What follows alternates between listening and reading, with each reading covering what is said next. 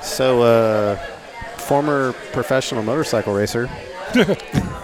um, star of some of the best local AM radio in uh, Iowa.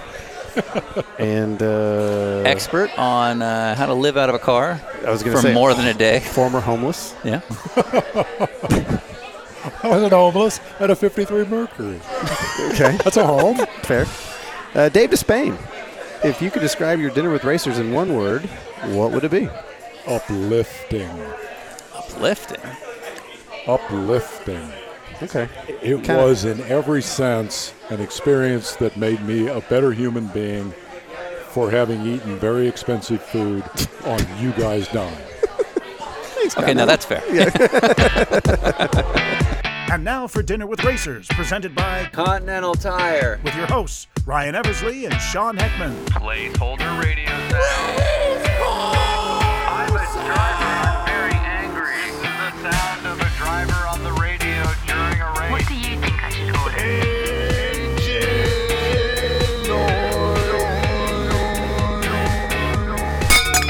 Hey, Dinner it's with uh, Dinner Racers. with racers. Look Dinner- at that. Dinner with racers. Dinner with racers. Hey, I am Sean Heckman, and and, I am Ryan Eversley. we are traversing the What- what- country. we're whating? traversing. Okay. We went left, and then we went right, Uh, True story. and uh, we are about uh, at the end of a four-week run, going uh, across 20 states and 8,000 miles to bring you a, a dozen free meals. And to bring us diabetes. And uh, this is also episode number three of the robbery trip. That's right. That's right. Remember when we got robbed and everybody on the internet knew better? Yeah. That was fun. Loved hearing all your hot takes. So, uh, speaking of fan participation and know it alls, Right. uh, our next guest is somebody we have been extremely excited to meet because we were hoping he might be as cool as he seemed. And guess what he was? Jackpot, Mr. Dave Despain. Mr. Despain. Now, we'd assume most of our listeners know who Dave Despain is, but if you don't, he is one of the preeminent sort of broadcast professionals in motorsport. Right. And we say motorsport because he has Everything. literally done all of it Everything. uh, short tracks, motorcycles, uh, IndyCar, Fastmaster series. and of course, Fast Masters was part of uh, one of our favorite programs, Saturday or Thursday, Night Thunder. Thunder. And uh, of course, he's probably most famous for a uh, very popular series on speed for several years known as Wind Tunnel. Yeah, one of my favorite shows to watch. Awesome to see his inside information that he gave us tonight. And uh, I think you're really going to like this episode. What a cool guy. At uh, his request, we headed out to the National in Athens, Georgia. Which he said was the most expensive place on his list, so he really likes us. Yeah, and Uh, also, his the idea of expensive is not Paul Tracy idea. Yeah, of no, expensive. no, we could do like four more Dave Despains to maybe get close to one Paul Tracy. So uh, we cool. and uh, here's uh, some of the things that we're going to talk about. Dave Despain, the uh, professional motorcycle racer. Being homeless, some pretty cool Dale Earnhardt inside stories about him and Jeff Gordon. And he also spoke about uh, a maybe less known, kind of tumultuous relationship uh, with Daytona Beach. So we, uh, so we once again enjoyed a lovely, lovely dinner on a National Scrapple Day. Bobby Unser, is that you again? Uh, what'd y'all have, Ryan? Uh, I had a delightful scallops. And I had the uh, fried pork chop flavored chicken sandwich. That okay? I don't remember seeing that on the menu. Yeah, yeah, yeah, no, it, was uh, there, It huh? was, uh, yeah, it may have looked like a fried pork chop. Okay, I do want to point out that when I ordered a cocktail because I wanted to drink with Dave Despain, they Yeah. brought me like a full glass Yeah. full of booze. Those hipsters. Yeah, they those know how to hipsters serve came up there in play, yeah. Athens. They're trying to get somebody in trouble. Of course, the podcast wouldn't be possible without our lovely, lovely sponsors, Acura and Continental Tire. Continental Tire. Continental Tire, yes. the only tire for this continental podcast. Wow. Nope. Nope. Nope. That's not going in. hey, what do you do, Tony Stewart, who's driving? Seriously, you idiots, I have to go pee. Well, okay. Yeah, All fine. right. All right. So, uh, yeah, Dave Despain. Dave Despain. All right, we're gonna start in five, four, three, two. Welcome. what gave it away? How are you, sir? Good to Hey. meet you, Dave. Sean, Yeah. nice to meet you, man. Hey. Great, how are you? Great. Cool. Welcome to Athens. Yeah. Yeah. So, Put that on. We'll waste no time. I listened to a couple of them. Oh, I'm sorry. I don't do podcasts. That's I don't, okay. I, I don't. Uh, it's it's interesting. The further the rest of the world gets from the the written and printed word, Uh-huh. Yeah. the more important it becomes to me. You know, yeah, other than watching MotoGP, all the racing that I pay attention to, I read about. Interesting. Yeah. Yeah, yeah, it makes no sense. um, and, Now you and read, it gets you read more in a notable website every or, day. Like you read digitally, or, or, or you need magazines, or what? do you- Both, Okay. both. I mean, I'm very happy, you know, reading the the, the, the, the summary of whatever race Sure. on whatever website, but I just I don't watch. I mean, I, I, I haven't turned a television set on in six months. Wow. Wow. Okay. Good for you. Never watch Okay. Yeah. TV. Well, that's good. Our, so our fear was that you do this with us and be like, oh, this is easy. And if just these gonna- assholes can do it, then I can do it. So, And we're like, well, and then, our, and then our, our niche is I gone. got, Yeah. past, I got past that a long time ago. and, I, and I will compliment you guys. I thought I had a pretty good gig, but this is this is Yeah, we get excellent. to eat. Yeah, right. exactly. We yeah. got food. Yeah, the, the only flip side is sitting in a car with another dude for weeks on end. Yeah. Yeah. That, that gets a little bit The old. smell. but- Yeah. I The yeah. smell. understand. Yeah, I yeah. understand. So you live in Athens. Yeah, I live seven or eight miles west of here, Okay. out in the woods. How long has that gone on? We came here in '89. Okay. We actually lived up in the North Georgia mountains, up around Dahlonega, near where Elliot came from. Had a wonderful place. Lived there for I don't know seven or eight years. My wife, the flight attendant, decided that she really wanted to be a veterinarian. Okay. So she did her pre-vet up there at North Georgia College, and then we moved here so she could go to vet school. Right. Cool. And it's great, but it's not the North Georgia mountains. Sure. Yeah, yeah, yeah. How did you end up in Georgia from growing up in, in Iowa? It's the story of my career. Okay. Oh. Uh, and a long story it is. I'll try to do the short version of it. No, we have lots of time. Can't speak, can't speak You for can you. make it as long as short yeah, as you yeah. like. Do whatever you want. There's a moment in my life that I've never understood, but it was, I'm, I'm convinced it was very important. I would have been in grade school. We were on a Memorial Day camping trip at a little lake near where we live. We and just, to, didn't- and we just to set up a little bit of bio, you were born in 46 in Fairfield, Iowa. Yeah. So this is all sort of in that Iowa. Yeah, this Right, right, is right. 20 miles from Fairfield, Iowa. Yeah. And I would have been, I don't know how old. We had a, I remember we had a 56 Ford station wagon. So sometime thereafter. Sure.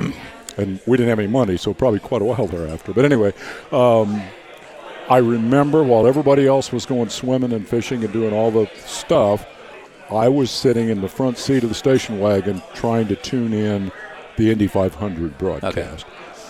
And that's my only memory of having any interest in the Indy 500 was listening to the radio broadcast, listening to Sid Collins, Yeah.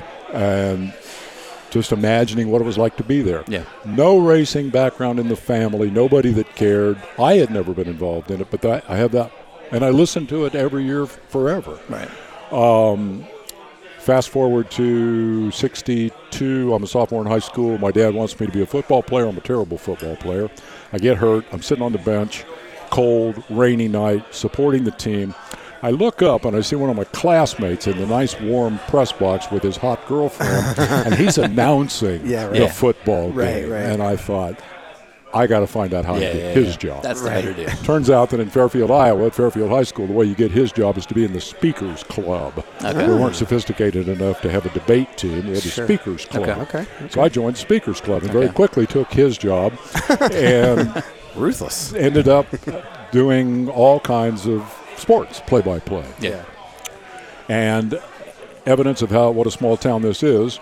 On Saturday morning, the local radio station, 250 watt day timer, smallest station the FCC licenses, um, would turn the operation over to the high school speakers club Okay. for the voice of FHS. This was- and this so is- at age 16, I, I'm on the local radio, the voice Right. of F- FHS, and they thought that I did well enough that they offered me a job. Okay. So I become a paid disc jockey at the age of 16 on this tiny, Nice. tiny, Okay. tiny little Is radio this, uh, station. KAMC? KMCD. KMCD.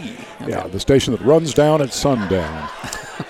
And so I'm a sophomore in high school. Uh, somewhere about this point, the motorcycle interest hit. And Okay. again, I don't know where it came from. My parents told me if you ever come home with a motorcycle, we're kicking you out of the house. Right. no friends that had them. Because I mean, most of the stories we normally hear is car, family, that kind of thing. This was None not of the that. case. And None you're of like that. you, absolutely. you'd none want to of hear that. the Indy 500, whatever the hell that was, and, that was pretty and much now it. all of a sudden, Yeah. I want motor. I want a just on a motorcycle. whim. Just this is what you want. and my uh, one of my friends' dad was a mechanic, and he built the kid a mini bike, a little home, Uh-huh. Okay. home built Yeah, yeah. thing. Right. And the kid didn't care about it because he had a '56 Ford. He Yeah, was, you kind of real know, car. he had Yeah. a car. You can fit more So- girls. and so uh, I rode it and had to hide it. But I rode it all, all summer. It was Yeah. my it was my you know transportation. Well, by then the hook was well and truly Yeah. set. So, despite my parents telling me that if I ever came home with a motorcycle, I'd be kicked out of the house, I came home with a motorcycle the day I turned 18. I could sign for it myself. Yeah. Ah. Right. And true to their word, they kicked me out of the house. Oh wow. Okay.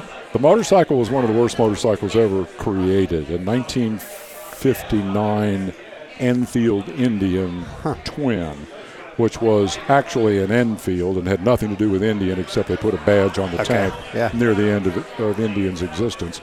And it was my introduction to Lucas Electrics. Yeah, right.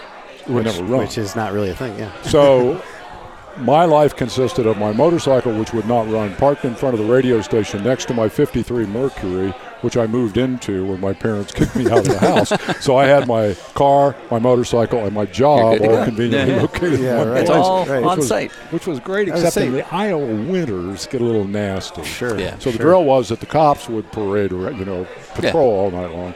So they would come by, and if if they didn't see evidence that the motor was running, they'd just go on by. Okay. If they saw that the that the you know, saw the exhaust on a cold winter's night, they would shine the spotlight in through the window Right, and yeah. wait for me to wave to make sure that I was not gassing right, myself. right. Yeah. And that went on for a while. Right. So fast forward again. Uh, I eventually made up with my parents. That Okay. was after motorcycling led me into the television business. I make Oh, how many how many years is that? 1975. I did my first television show, which is a step in this story. I Yeah. should I should try to make it more linear. Okay, so fast forward. Uh, now I'm out of high school Yeah. on my own, and we form a local motorcycle club Sweet. and build Okay. a racetrack. What was it called? Uh, it was the Fairfield Motorcycle Association. Okay. And I don't know that we ever actually had a name for the for the track. Or like but it awesome was jackets. A, it was Yeah. a Jackets? nice little. Uh, back then, you could oil. You, you Yeah. know, you put used oil down for Yeah, dust right. control, Cool. Right. and it was fast. TT track, really cool. That's cool. Cool. And um, I was the announcer naturally because I'd worked at the radio station and had all this experience, knew how to broadcast football and basketball. But I wanted to be a racer, so I wasn't very I wasn't very good. But I got a race bike, and the drill was that I would uh, put my leathers on, go announce everything up to the 250 heat race, Right. go down, jump on my bike, finish last or thereabouts. Climb back up in the announcer stand and continue to announce, proving again that I was better at announcing than I was at doing.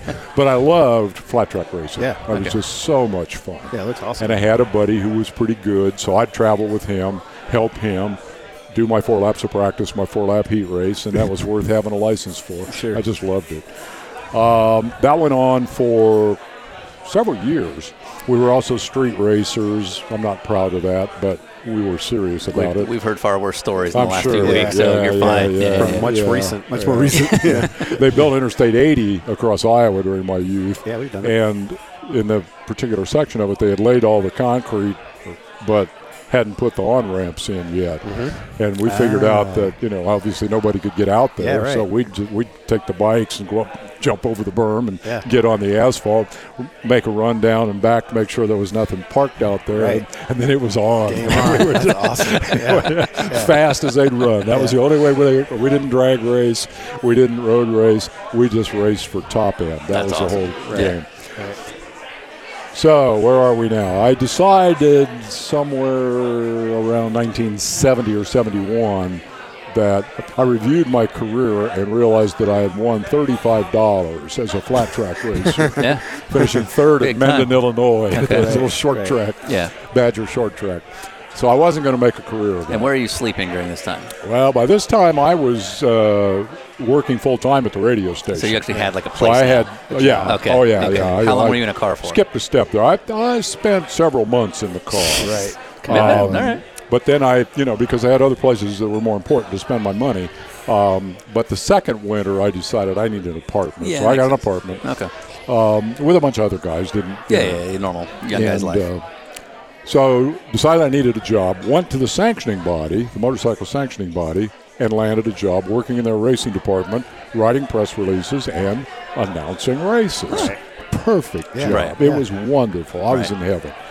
And in 1975, we went to Daytona for the Daytona 200. ABC Wide World of Sports showed up at the last minute to broadcast the race and didn't have a motorcycle analyst because they didn't cover that much motorcycle Sure. racing. My boss, one of the consummate bullshitters of all time, looked the producer in the eye and said, "You should use our guy Dave. He's got a lot of electronic media experience. Right. 250 watt yeah, daytime about to radio say, yeah, station yeah. in Iowa. what it's- more do you need to It's go? as regional as regional markets go. But uh, yeah, Yeah, yeah, yeah, yeah, The guy looked at me and he said, Go with that cameraman, go down on pit road, look in the lens, and in 45 seconds, tell somebody who doesn't know anything about motorcycle racing why they should watch the Daytona 200. Yeah. That's not hard. Today, an international field of jockey sized athletes come to the famed Daytona International Speedway for the oldest, the richest, and most prestigious race of the year, the Daytona 200. They will rocket around this historic speedway faster than Richard Petty, inches from the concrete wall, protected only by their space age crash helmets and a thin layer of cowhide. Ladies and gentlemen, this is a motorsport spectacle you do not want to miss. Wow. 43 and a half seconds. Boom. Boom. Sold. You're hired. My first television show was Shoulder to Shoulder with Keith Jackson on ABC Wide World of Sports in 1975, which Yeah. was the most important sports show Yeah, Big like, deal. in the yeah, I'd world. say like, Big let, let- deal. let me back this up because, Yeah. like, okay, so I went to UCLA, went with a lot of people who had aspiring careers in journalism. They're still in deep into their 30s doing local stuff, trying to get one national spot. You've done a year of extremely low wattage AM radio. well, more than a year. couple years. A couple Yeah, years. bunch of years, yeah. Perhaps even Excuse three me. or four. and uh, and now, now you're doing the biggest national broadcast there is in sports. As I have often told people, my career is largely based on dumb luck and utter bullshit. Nice. the dumb luck being in Daytona in 1975 with ABC Wild, and Yeah. the other part we've already, you know. so what's the lesson? Scamming. Scamming. Literally everyone who succeeded in motorsports has started on a scam. Some sort of little lie, It's- or it's little, a- little, it's little a- trick. yeah. Yeah. Yeah. Yep, Yeah. yep. Fake it And till you make So it. even It- broadcasters. Yeah. went from there. I mean, I but uh, the dumb luck continued because one of the people who saw the broadcast was Ken Squire. Right. Everybody knows Ken Squire, 1979 Daytona 500, and there's a fight. Yeah. Squire was at that time early in his CBS experience, and he was going to be doing six produ- producing for CBS six motorcycle races in 1976. So he sees this and gets in touch and says, uh, "You want to do some more of that?" Yeah, sure. No intention of getting in the television business. Right. I had this wonderful job that I absolutely loved. It made me happy, and thought, "Well, this is cool. I get this TV. They send me a big check. Yeah. Great. Sure. Yeah, I'll do that. so I ended up doing six races for Squire. We became acquainted. He helped me get a start at Motor Racing Network doing NASCAR turn announcing. I did a lot of that. And fast forward now to 1982. and I'm pretty well over the motorcycle job. Things have gone downhill pretty badly at the sanctioning body. And he comes to me and says, I want to do a half hour weekly racing highlight show. We're going to call it Motor Week.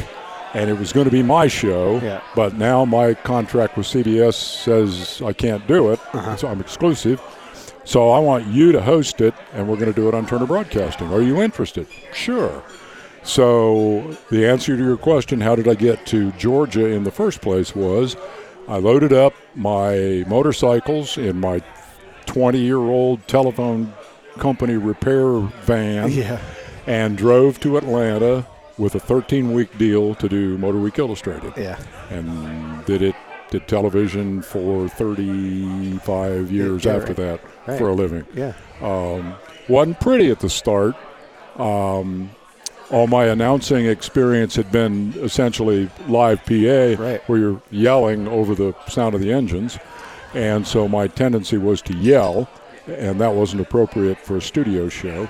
But um, Squire had a partner named Fred Reinstein, fascinating character. I learned so much from Fred, uh, including how to the, the stage presence to be a proper studio Mm-hmm. host, and also how to write for television. I was a good writer. One of the things I learned in the radio business was I had to write news Yeah. and sports. And you I do a wrote lot of PR lot work and stuff too. so, and then yeah. the PR Yeah. work, you know, learn how to tell a story and all that. So I was a good writer, but for print, not for television. sure, Right. same. My my ongoing love of print comes from that background. He taught me how to use the words to supplement the pictures, let the pictures yeah, tell sure, the story, and fill in the detail. It was critically important. But he was a fascinating guy. He worked for Edward R. Murrow as a producer early on when Murrow was inventing television news. He was a news producer in Vietnam and allegedly had three helicopters shot out from under him.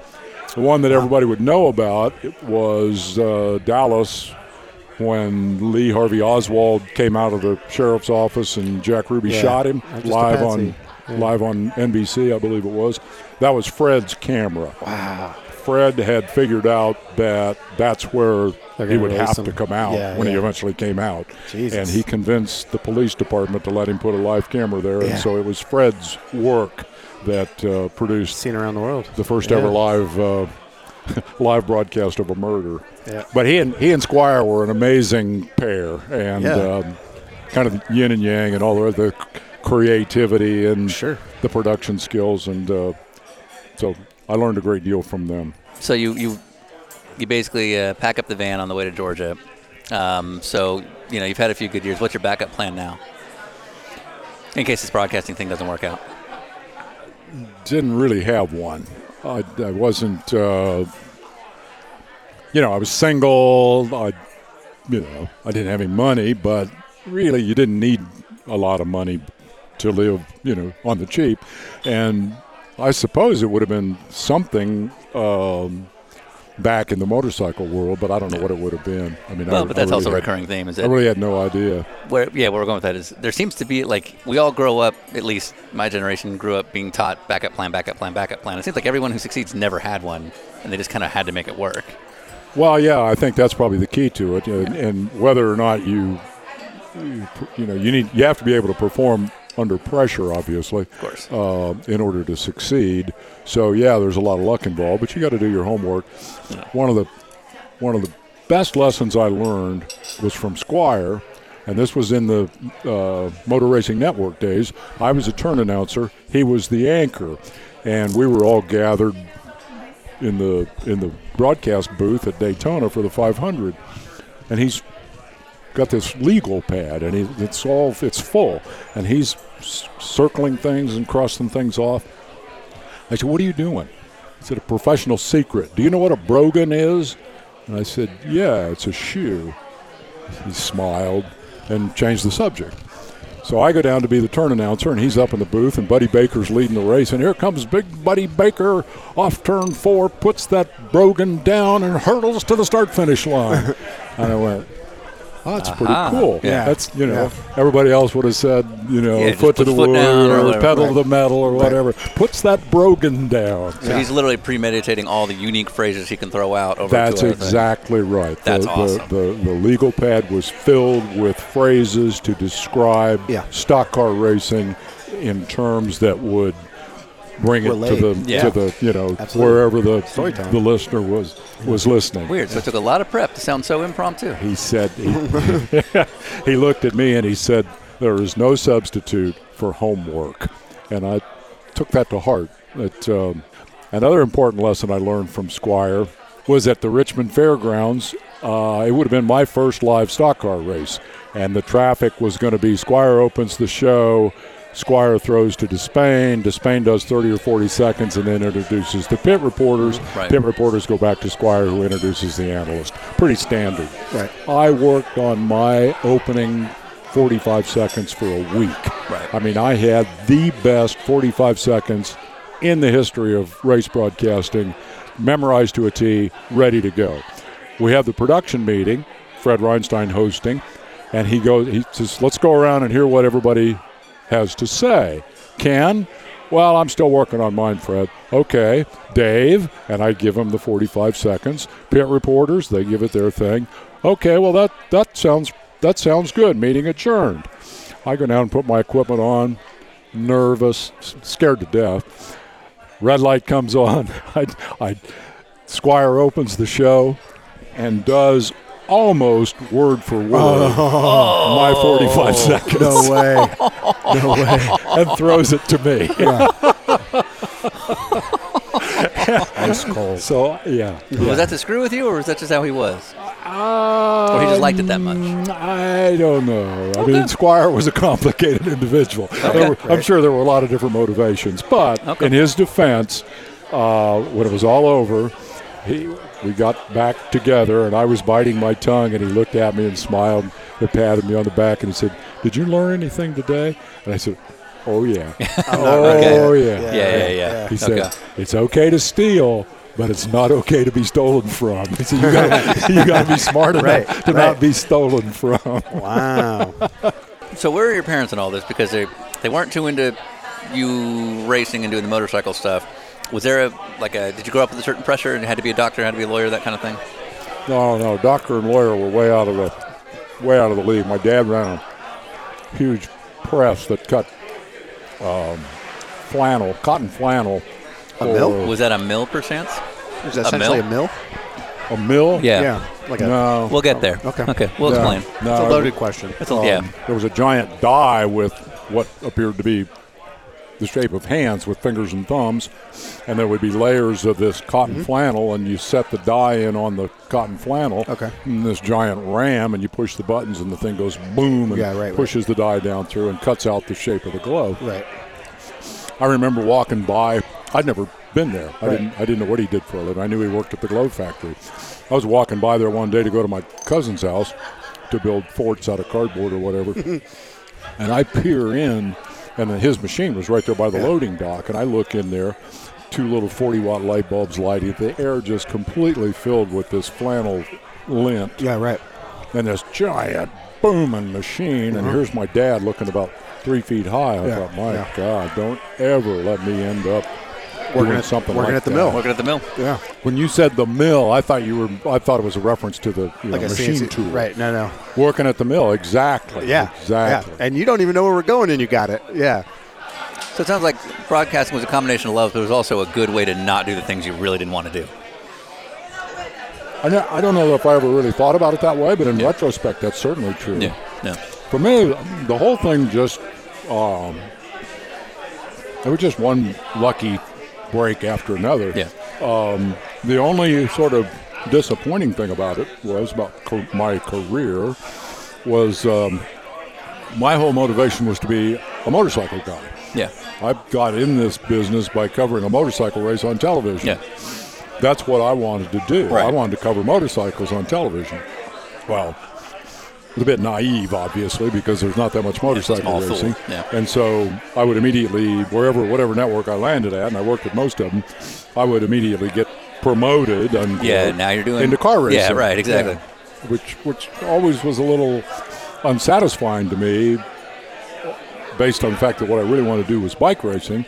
That said, I love all kinds of racing, and I thought it was interesting and challenging to learn new stuff.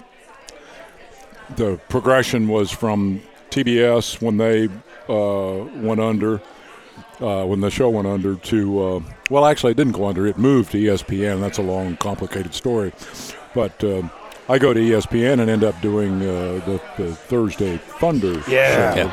Which is Well, yeah. it started as Saturday Which Night is, Thunder. and that's then- kind of getting to our era when we big were really part of my starting to pay childhood. attention. Yeah. Oh, Okay. Big part of my All right. childhood. I Yeah. mean, mid twenties. Motor Week Illustrated moved from Turner Broadcasting to E ESPN, and there was a dispute over NASCAR rights that was behind all that that was too complicated to get into. But for me, it meant that I got to continue to do the show, which I liked, in part because we were allowed to cover the motorcycle highlights. Right. But when I did my deal with E ESPN, part of my, my signing bonus, if you will, was that we got to produce 10 motorcycle flat track races, which is what I'd done as a kid, um, for the network. that they would air. And that was a painful introduction to the business side of television that it took me a while to get over. Um, but the point, and, and there was supposed to be a motorcycle show as part of the package, and that eventually went away too. Ah, bummer. but that was a, a, a theme throughout. In fact, when I went to Speed Vision, Yeah. later to become Speed, home of Wind Tunnel, which Right. is how a lot of people know me, I went to Speed Vision to be their motorcycle Right. guy. Yeah, right. And when you say the ugly side of the business, so to speak, in other words, the demand just was never there. In other words, like you went in trying to package in motorcycle events. Well, we and- you know we would we would deliver them a half hour show of a of the highlights of a flat track race that would include the best heat race, Right. highlights from the rest of the heat races, and the main event. Yeah. And it would be divided into four or five segments, whatever they needed for Yeah, a yeah, half yeah. hour. We sold the commercials. It aired after football, after live Ah, yeah, football. right. I So the purpose of that show was to get the network back on time. If the football broadcast ended at yeah, you, you had know, something that could sort of extend out. so or they whatever. would, you know, they would air the, you know, yeah, so the, the, game first is half 15 of the main minutes late. event, Yeah, exactly. and then and then the heat race highlights, Yeah. and then another section of the main, and never show the finish. Right, it was right. stuff like that. I mean, Okay. it was just mad because they didn't care. Right. and I cared. Mm-hmm. And they told you you were going to get to. Yeah, yeah, Yeah. yeah, So that was that was a little frustrating. Yeah. But but the point of that is the continued theme of wanting to be a motorcycle television guy and ending up instead having to or getting to, depending how you look at it, and it was both. Right. Cover all these other forms of motorsports that were fascinating. right. My first midget race, USAC midget race that I ever saw, was the first night of Thunder. Thursday Night Thunder. I love that show. that was one You of remember the. the Open? They have big hearts and a whole lot of horsepower, brave souls, and the will to win. Terry Lingner was the producer of the show, and, and he doesn't screw up much, but they had forgotten that that needed to be voiced. It needed, it was all edited, but it didn't have. Oh, a they s- just never did the. It didn't VO. have a script. Okay. And that had just slipped through the crack. Wait, so they're like 30 seconds from air and like, No, oh, it shit. wasn't. It wasn't. it wasn't quite that dramatic. Okay. We were three hours to air, Okay. and I'm doing the you know the and buys as I like to call them the, Yeah. the billboards brought Yeah. to you by and by Yeah, and yeah. by Yeah, courtesy. and uh, a couple of features that were scripted that needed to be voiced and I'm actually literally walking out of the booth and the, the headphones light up and I said did you voice the tease I mean the open Oh, and I said, uh, they said, did you voice the open? I went, I don't know what the open is. I Right. haven't seen that. Yeah. First time here. Don't know anything about what I'm doing. I'm new here. Yeah. And they said, oh, well, yeah, the open needs a needs a voice track. I said, well, that's no problem. What's Where's the script? Well, it isn't written either. and it was one of those moments. I thought about it several times since yeah. you hear about songwriters that this happens to, maybe artists of other, of other ilk where the work comes to them complete, Yeah. and that's what happened to me. They played it, and I said, play it again. And they played it the second time, and the second time they did it, I had the whole script in my head. Wow. So the third time we recorded it. Yeah. And then it was uh, They Live for Saturday Night. Yeah. The punchline was They Live for Saturday Night Right. because it was a Saturday night show at Ventura uh, Fairgrounds Raceway in California. When it moved back to Indianapolis, it became They Live for the Sound of Thunder. Yeah. And the timing was perfect. I finished up to- right on the beat, Mm-hmm. and the lightning bolt came, and the That's big awesome. thunder graphic, and Yeah, then yeah. and it was just it was it was just perfect. I couldn't have done it better. And I just all I could think was. Well, thank you for, to whoever who sent that my way. I really appreciate it. So then I go down to do the open of the show. I've never seen a midget. That's also why he race. wouldn't have made it as driver. He's never like, oh, yeah, no, I did that all. Yeah, I that was did. all. Yeah, that was no, all I- me. Yeah, yeah, I had that all. I had that all under control from the get go. Yeah, handled it. Yeah, yeah, exactly. Those guys screwed it up, but I fixed it for them. Saved their asses. Okay, so you know race car drivers. So we get all done with the with the preliminaries, and I go down, and the Terry Lingner has the producer has this. Uh, Semi-elaborate open plan where the cars are going to be on the racetrack. I'm going to be over in turn three, and I'm going to walk and talk and finish just at the right moment. The cars are going to come by me as I throw it up to the booth to Gary and Larry, and, and away we go. right. and it was perfect. It just was perfect, and I thought, man, this we're on a roll here. This is really going to be good. Cars come around the next time to take the green flag. They throw the green flag. They charge into turn one. Rick Sexton climbs the wheel of a guy in front of him, and launches the car straight into the air, right up out of the middle of the pack, high enough that it hung the, the right rear on the top of the catch fence. Wow. He's got no arm restraint, so Yeah. he's hanging out of the car, and he's unconscious. And I'm at the other end of the racetrack, and they're yelling at me, get, get down there, get down there, get down there. I'm like, okay. And Yeah, I go sure. Yeah, yeah, yeah. hustling down and thinking, a couple of things. One, is it like this all the time? Yeah, I mean, exactly. This is, Is this the a first normal day? 100 yards of, of a midget race that I've ever seen. And the other is, what am I going to say? Yeah, what's the tact You know, that you're supposed what- to have yeah. in something like yeah, that? but yeah. that was the, that was the drill back then. Was you know, you're on the scene and you're going to report and tell everybody that, as you can see, Yeah. the unconscious driver is dangling from his car high above the raceway. what can I possibly add to this except that I hope he's okay, which he was. yeah. But it was a startling introduction to big time midget racing. you know what I always remember loving about Thunder. Yes, it was primarily uh, short track stuff, but but it seemed like you were really enjoying what you were doing, and Yeah. I I almost kind of wonder if there. You may not agree with this, but it, it seemed like you've always had kind of a counterculture vibe to you, per se, within the very small world of motorsport.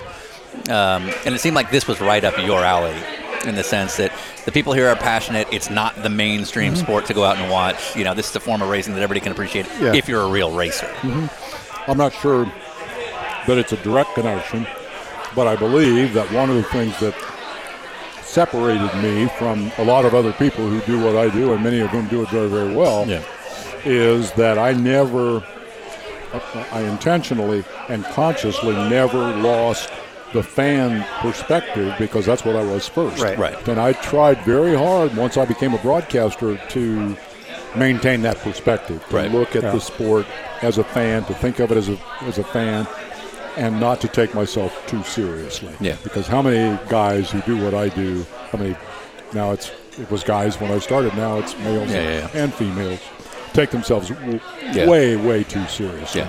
So I just made a point to never do that. Right. While you guys peruse the menu, I will tell you maybe my favorite Thunder story. Oh, yeah. Please. Well, we have we have some Indianapolis issues. Raceway Park. Pretty intimidating racetrack, very fast, Yeah. a lot of bank, and you know such that the, the it's a hard place to get out of because the catch fence actually angles Uh-huh. Right. with Yeah. the banking, and Tears then it. you got the lip on it beside. So it takes a takes a big crash to get Yeah. out of that joint. Bob Ciccone was a big name USAC, an open wheel guy, both on pavement and dirt, uh, and bald as a cue ball Okay. and sponsored by a hair products company. I want to say Gelati, but I'm not 100% sure that's right. Something close to that. Okay. Italian name.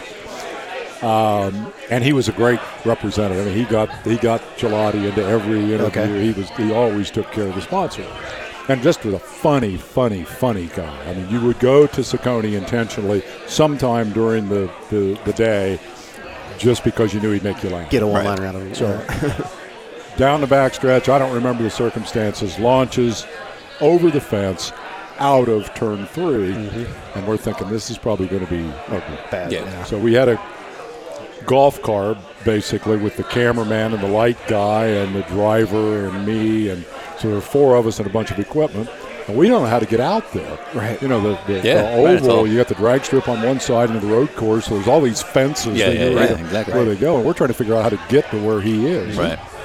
We finally get there, and here's the track manager standing, you know, 20 feet, 30 feet from the car and the ambulance with his arms crossed as we come driving up. And he's like, You can't go back there. Bill, come, on. Yeah, yeah, We're- yeah. We're here every week. We know what we're doing. If it's ugly, we're not going to show it. Right. Yeah. We're, not gonna, we're not going back there. So I raised my voice a little bit and said, look, we really, really need to tell people something. If he's okay, we want to tell him that. And if he's not, and about that time, I, I hear, because what I'm hearing is in my headphones, Yeah. I hear this voice, oh, Dave, Dave. I figure out it's Saccone. and I point, and the guy turns around and looks and said, I guess it's okay Yeah. they're they're extricating him from the car on the backboard. Right. When he heard me Yelling. over Yeah. Yelling, there, yeah. and so he's yelling. Yeah. And they've got you know they've got the gauze Yeah, to the keep his halo. head from Yeah, turning, yeah. so he could only just stare, stare at the sky. As they're lifting him out of the car, he says. Be sure and tell him that Gelati Hair Products has saved my life again. Company man. Company man. That's one amazing. Of my, one of my heroes. That's awesome. So when when we were exchanging emails to, to get you here, you made it very clear. I'm retired. I'm not current. Yeah. Um, and in my head, I'm like, Are you really retired? well, uh, I'm going to host the PRI breakfast, which I do every year. Okay. I've done that for 10 years now, Mm-hmm. so I kept that gig, but that's my only. Really? And you're happy with that? You're That's not. my uh, only real gig. Because uh, it's, Yeah. it's very common for somebody to you know step away and then realize, oh no, I No, can't do this. no, no, no, no, no, no. You're happy just to ride to Alaska. business is business has changed in ways that for the most part don't interest me yeah i mean it's it's great that there's a lot of it uh, but i you know i felt like i was sort of part of the i consider it a downturn i guess i don't think it's necessarily a good thing to broadcast every lap of practice and Right. qualifying Right. and you yeah. know, morning when it becomes warm-up so and- saturated that it's just not a Yeah. compelling White story. noise. Yeah. Yeah. And what what what happens is, you know, there are only so many good stories, Right. And it, it, it just, you know, as you expand Yeah, yeah, the product, yeah. it gets thinner. Yeah. So now you start making Yeah, stuff there's up. not that much stuff happens. Yeah. We yeah. this I don't I'm sure you might not know the name Ross Chastain. He's racing NASCAR now.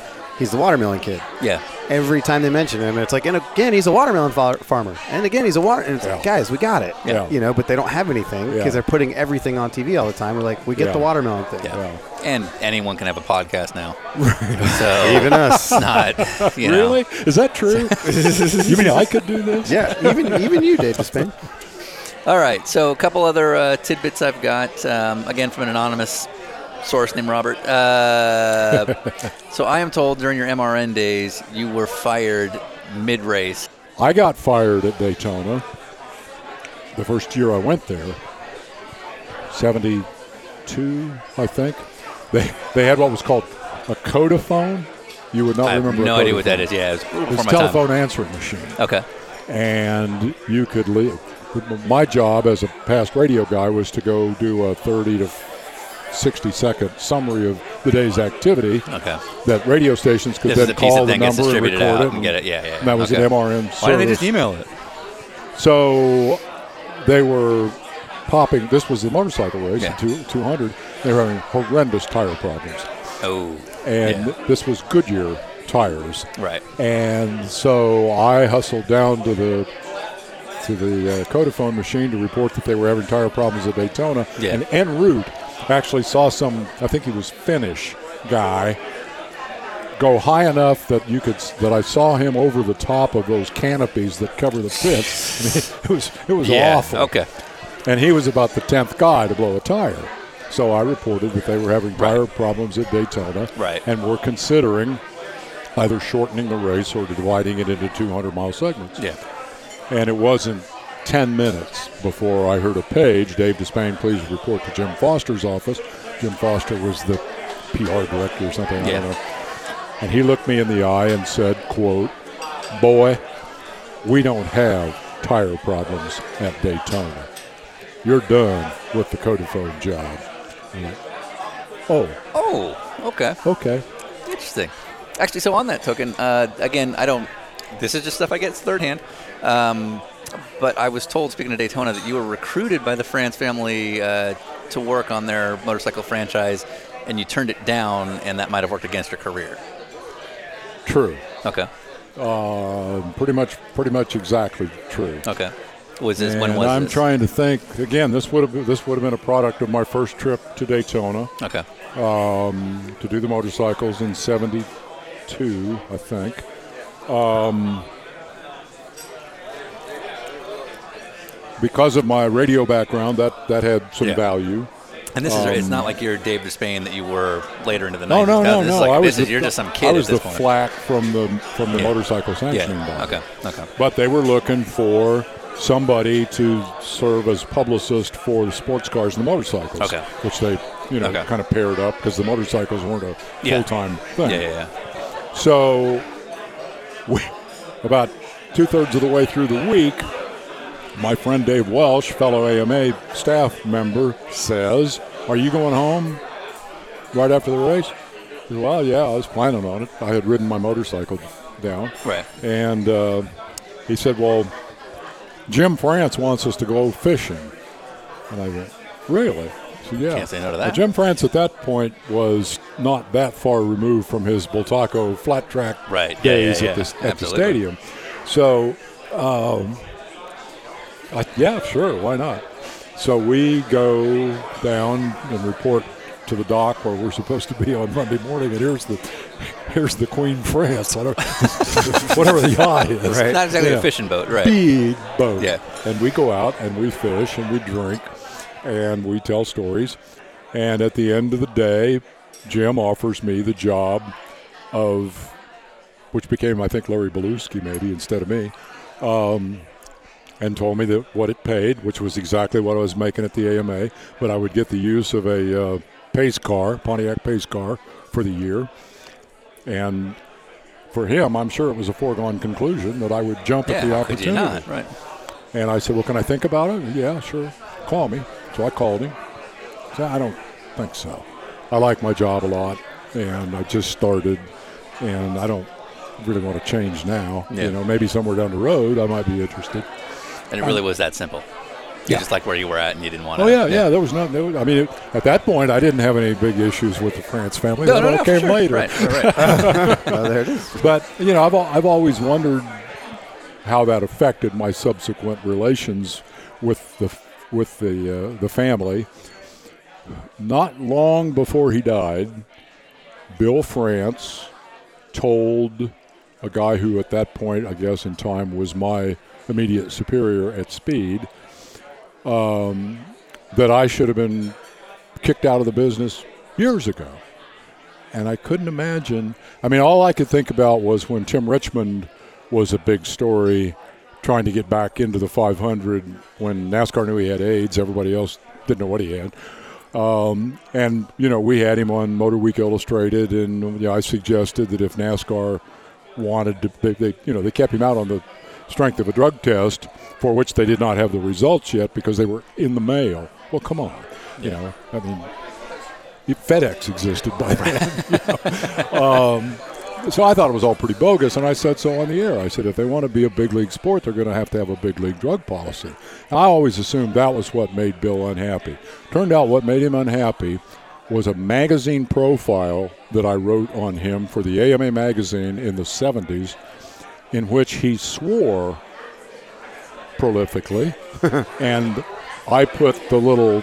You know, Oh, you hyphens indicated and that there was pluses and- swearing. Yeah, yeah, yeah. rather Yeah. than just Then it's clean clean, cut, cleaning Mike. up. Yeah, yeah, right? yeah. And 45 years later, wow. Oh, Wow. Yeah. he still got a grudge. we had at least one call during the the, the the wind tunnel era from somebody very very high in the NASCAR organization suggesting that that show should be canceled. Really? And When- or I was should, this when Speed and, and or I NASCAR should had be so fired. much going on together? Well, yeah, we were, you know, we were pretty connected by that point. I don't remember all the connections, but it was, you know, we were definitely in the family. And uh, my boss, bless his heart, said, "We're not going to do that." Right. Well, then, could you just have him not cover NASCAR anymore? I mean, they just wow. That's how they think. Yeah, yeah, we, yeah. Should, we should be able to dictate Yeah, how the world. we control the operates. message and- yeah. And so I didn't fit in very well. How often are you on Instagram? Hmm? How often are you on Instagram? whenever there's a link to an Instagram thing on Twitter. Okay. Because I, you know. Okay, yeah, okay. It, it, So you it really takes- are on Twitter? It takes me to the uh, to the periphery of my uh, envelope to to, uh, to be on Twitter. Okay, So, That's Insta- it. So Twitter's to learn your how to- limit. That's as far as you're going to get. Yeah, you're to learn how to do Instagram. And Facebook, forget it. No, okay. So Uh, Twitter only. yeah, Twitter 2012 is your cutoff. Facebook, uh, my introduction to Facebook, in, in Facebook's defense, um, probably wasn't fair because being a guy that people know, at least in the racing business, uh, you know, when you when you go on Facebook as yourself, you're going to generate a certain level of interest, and the network speed, obviously, as social media became a very important component of you know ratings and performance and all the rest of that. they wanted me to have a Facebook page, so I did, and in about two weeks, I was just overwhelmed with the number of pictures of grandchildren of people that I didn't know. Right, right. That filled my whatever Yeah, you yeah, call yeah, it. yeah, yeah. And I had people explain to me how to make that stop and all the rest of it. And I just found that Grandpa to Spain needs another help on notifications. Exactly. There we go. Okay. Exactly. Okay. And I and I make no bones about being a luddite. I mean, it's a fact of life. I can't change it. It's just like being slow when I try to be a motorcycle It's definitely racer. the first It's time just we've a had that word on our show. fact Yeah, of life. that's our first luddite. Yeah. So- Well, good. Yeah. I hope there's a wall somewhere where you write that kind of stuff Oh yeah, down. yeah, little folder. Yeah. Um, I should tell you my uh, my two racing stories, war stories of my own. Okay. Because Yeah. I actually did. Would love to hear I that. did 'Cause I race, don't. We yeah. don't know much about Davis being the racer. Sounds like there might be a There is reason, a for it. Yeah. Proceed. You and a lot of other people don't know very much. Um, I want to be a flat tracker. Yeah. And we built the racetrack in my little hometown, the motorcycle club. And uh, we were out there one day building bleachers and drinking beer and became braver as the afternoon went along and finally decided we had to go out there and make some laps. This is my buddy and I who both thought we wanted to be racers and neither of us figured we had it in us. Uh, We took our woods bikes. We called them boonie bikes because in Iowa the boonies are called boonies, and this is the bike you ride in the boonies. And we took our boonie bikes out and ran around and found out we could slide and do the fun things that you do when you dirt race. So I bought a real, you know, 250 Bull Taco race bike and s- started racing. And as I mentioned earlier, whether it made the edit or not, I don't know, won $35 in my career and decided I'm going to have to get a job. So I had decided to retire. And just as I made that decision, the AMA announced that they were going to run novices, which I was. I was a fifth year novice. Knowledgeable dirt trackers will know the significance of being a fifth year novice. Um, they were going to run the mile dirt track at Sedalia, which no longer exists. It's now parking for the half mile. Um, a track where we went for years and watched the Grand National racing. They were going to run a non national mile and include novices. Okay. I got to do Yeah. that. Get I to run the assume. big a- show. I assume a mile in the in the scale of flat track is scary big. Super Mile, speedway. mile dirt Yeah. oval is, Yeah. yeah, That That sounds that's as big as that horrendously race. frightening. Yeah, Talladega. yeah, yeah, Yeah, That sounds yeah. terrifying to me. Yeah. And to the extent that on a 250, you know you're going to be running wide open. Yeah, You're not the going to whole shut way. off. Yeah, so so it's we just took my Bull kicking Taco it out in. on the blacktop with my buddy's Camaro and figured out through jetting and, and uh, gear ratio experimentation that it would run 87 miles an hour. Okay. And got to Sedalia, and the race was in the morning. Which is odd, Yeah. but they had a car race in the afternoon. They also had a car race the night before, which Okay. meant that the racetrack, untouched in the interim, Yeah, was right. not Yeah, pretty. not the Yeah. motorcycle Right. Yeah. Right. went to the, there was an enterprising uh, uh, concessionaire who realized, you know what, they're going to be having uh, registration at about six o'clock in the morning. Right. I should set up my Italian sausage sandwich concession at the entrance to the pit gate. Good idea. So I wolfed down a couple of those at six in the morning. Later, when it got to be 100 degrees, I kind of regretted that Yeah. Right. but the the the highlight of my racing life was that the national announcer Roxy Rockwood announced the race. I qualified, only main event I ever made in my AMA career, 17th in a 20 rider field, and Not last. heard Not sat last. there pushed pushed my motorcycle Yep, up to the yep. line as Roxy Rockwood says, "I'm starting 17th from Fairfield, Iowa, on the Bull Taco, Dave Despain." And if I had died at that moment, You'd it been would have fine. been okay. You'd been good. Yeah, yeah. That's awesome. There were, at that time, there were singles, uh, Bultaco, Suzuki, Yamahas, Mm-hmm. but there were also Yamaha twins, which were road race motors that made about double the horsepower Mm-hmm. of the singles. And the hot ticket was to have that motor in a flat track frame.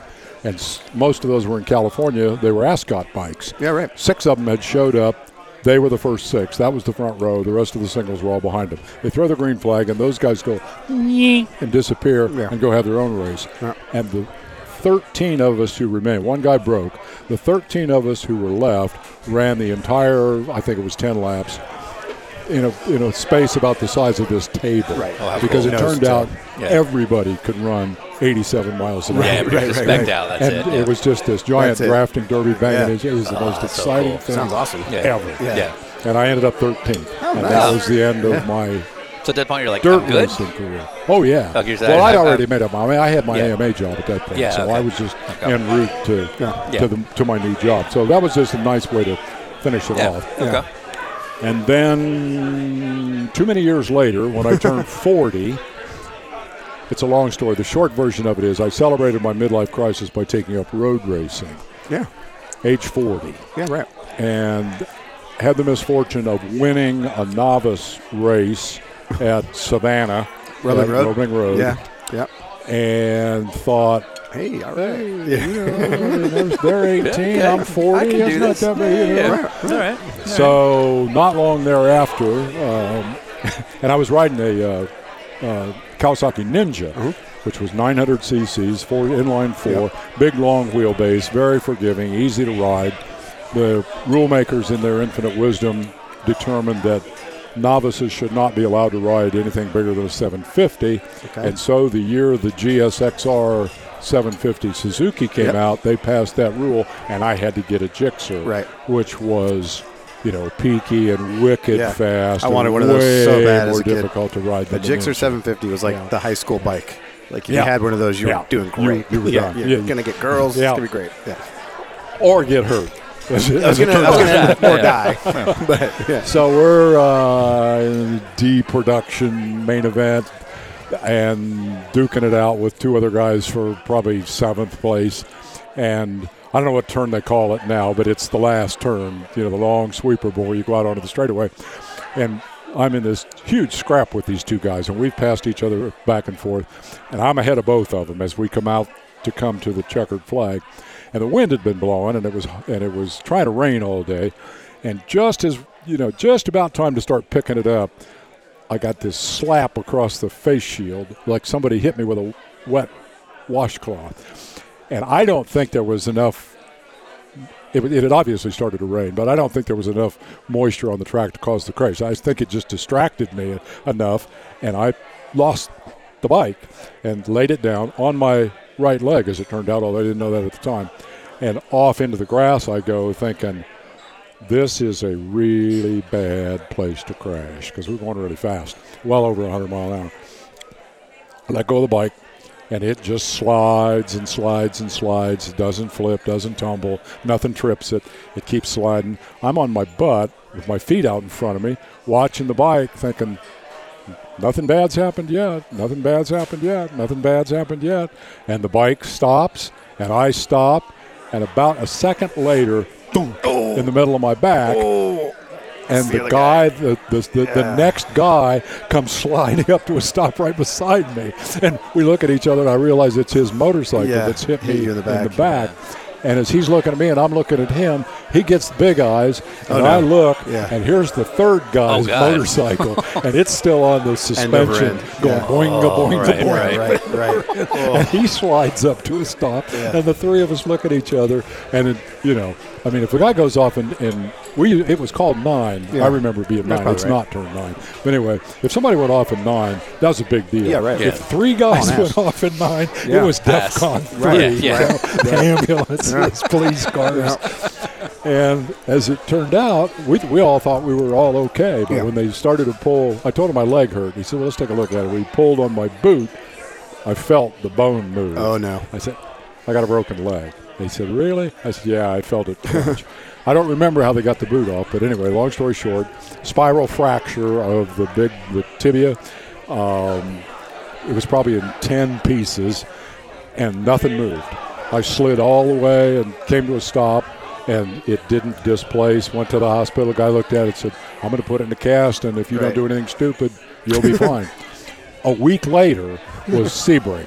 I'm working for for you know Turner Broadcasting Right. at the time, and the aforementioned producer Fred Reinstein, he of the Lee Harvey Oswald cam, Mm-hmm. s- decided that I was going to open the show. I'm the host of the show. He decided that I needed to walk across the front row Oh, you got to do it. for no reason whatsoever. Yeah, right, right. Other than the Yeah, punishment. yeah, exactly. Want to play I could games? just as easily stood by the pole sitter and did the same thing. And he said, I hope you learned your lesson. I said, Yeah, I'm, I'm done trying to be a racer, Fred. Nice. But I, I went just fast enough to appreciate what it takes to go fast. Who would you say was sort of the, the ultimate mentor for you? Well, it would be Squire and Economaki, Yeah. along with Reinstein, Yeah. the, the sort of behind the scenes Yeah, guy. yeah. Sounds I like he's a can't guy think with of a lot anybody that would have been any more influential or that I learned more from than, than, Than those those, guys, three. yeah. yeah. Yeah. yeah. There were lots of guys that I, you know, admired and learned from and stole from, thanks to Squire's uh, Advice. Yeah. lesson. advice, Yeah. and, yeah, on the job lesson. But Is those there- were they were the big ones. Yeah. Now, you're not far enough removed for there to sort of be a Dave Desplain for somebody to have taken that moniker. But do you see any sort of young broadcaster or even racer turned broadcaster that you see is kind of filling that mantle? I watched the 500 the year, the Daytona 500, the year Gordon made his analyst debut. Yeah, I expected that he would be very good and would put some pressure on Darrell to do a little more homework. Um, and that was pretty much the way it Yeah. seemed to Kinda put work that out out. there, yeah. Yeah, that was what the fans were saying too. Yeah. Yeah. Twitter had a lot of fun with that one. You could see that coming because Jeff just got all the tools. Mm-hmm. Yeah, You yeah. know. I, I think the funniest thing I've seen in a long time, racing related thing, was Gordon's get up for Burning Man. Yeah. I mean, that just Looking kno- great. that just knocked me out. Yeah. you know, Yeah. What, what a cool. I was just guy. showing this to people the other day in SEMA, and they couldn't believe what I was. They're like, "What?" I have no Jeff, idea what you're talking about. He went to Burning Man. This year, He actually went to Burning Man. Oh yeah, and like s- did it right.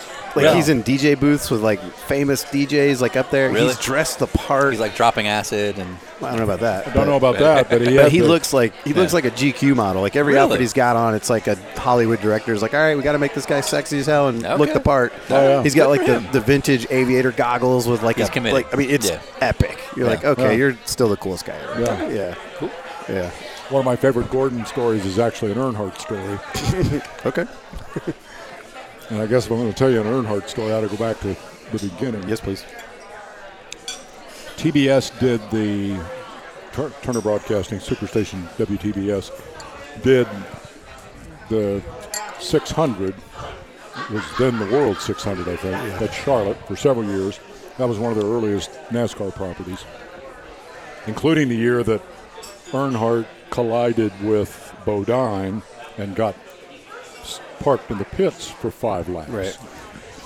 and Squire was anchoring, and I was in the, the pit commu- the STP pit communications center, which was a very good excuse. It didn't have any particular pit communication, but it did have STP logos for which they paid, I'm sure, lot of money. Yeah. a lot of Yeah. money. Fancy one. And so my job was just to have something to say whenever they came to the pit Yeah. communication center.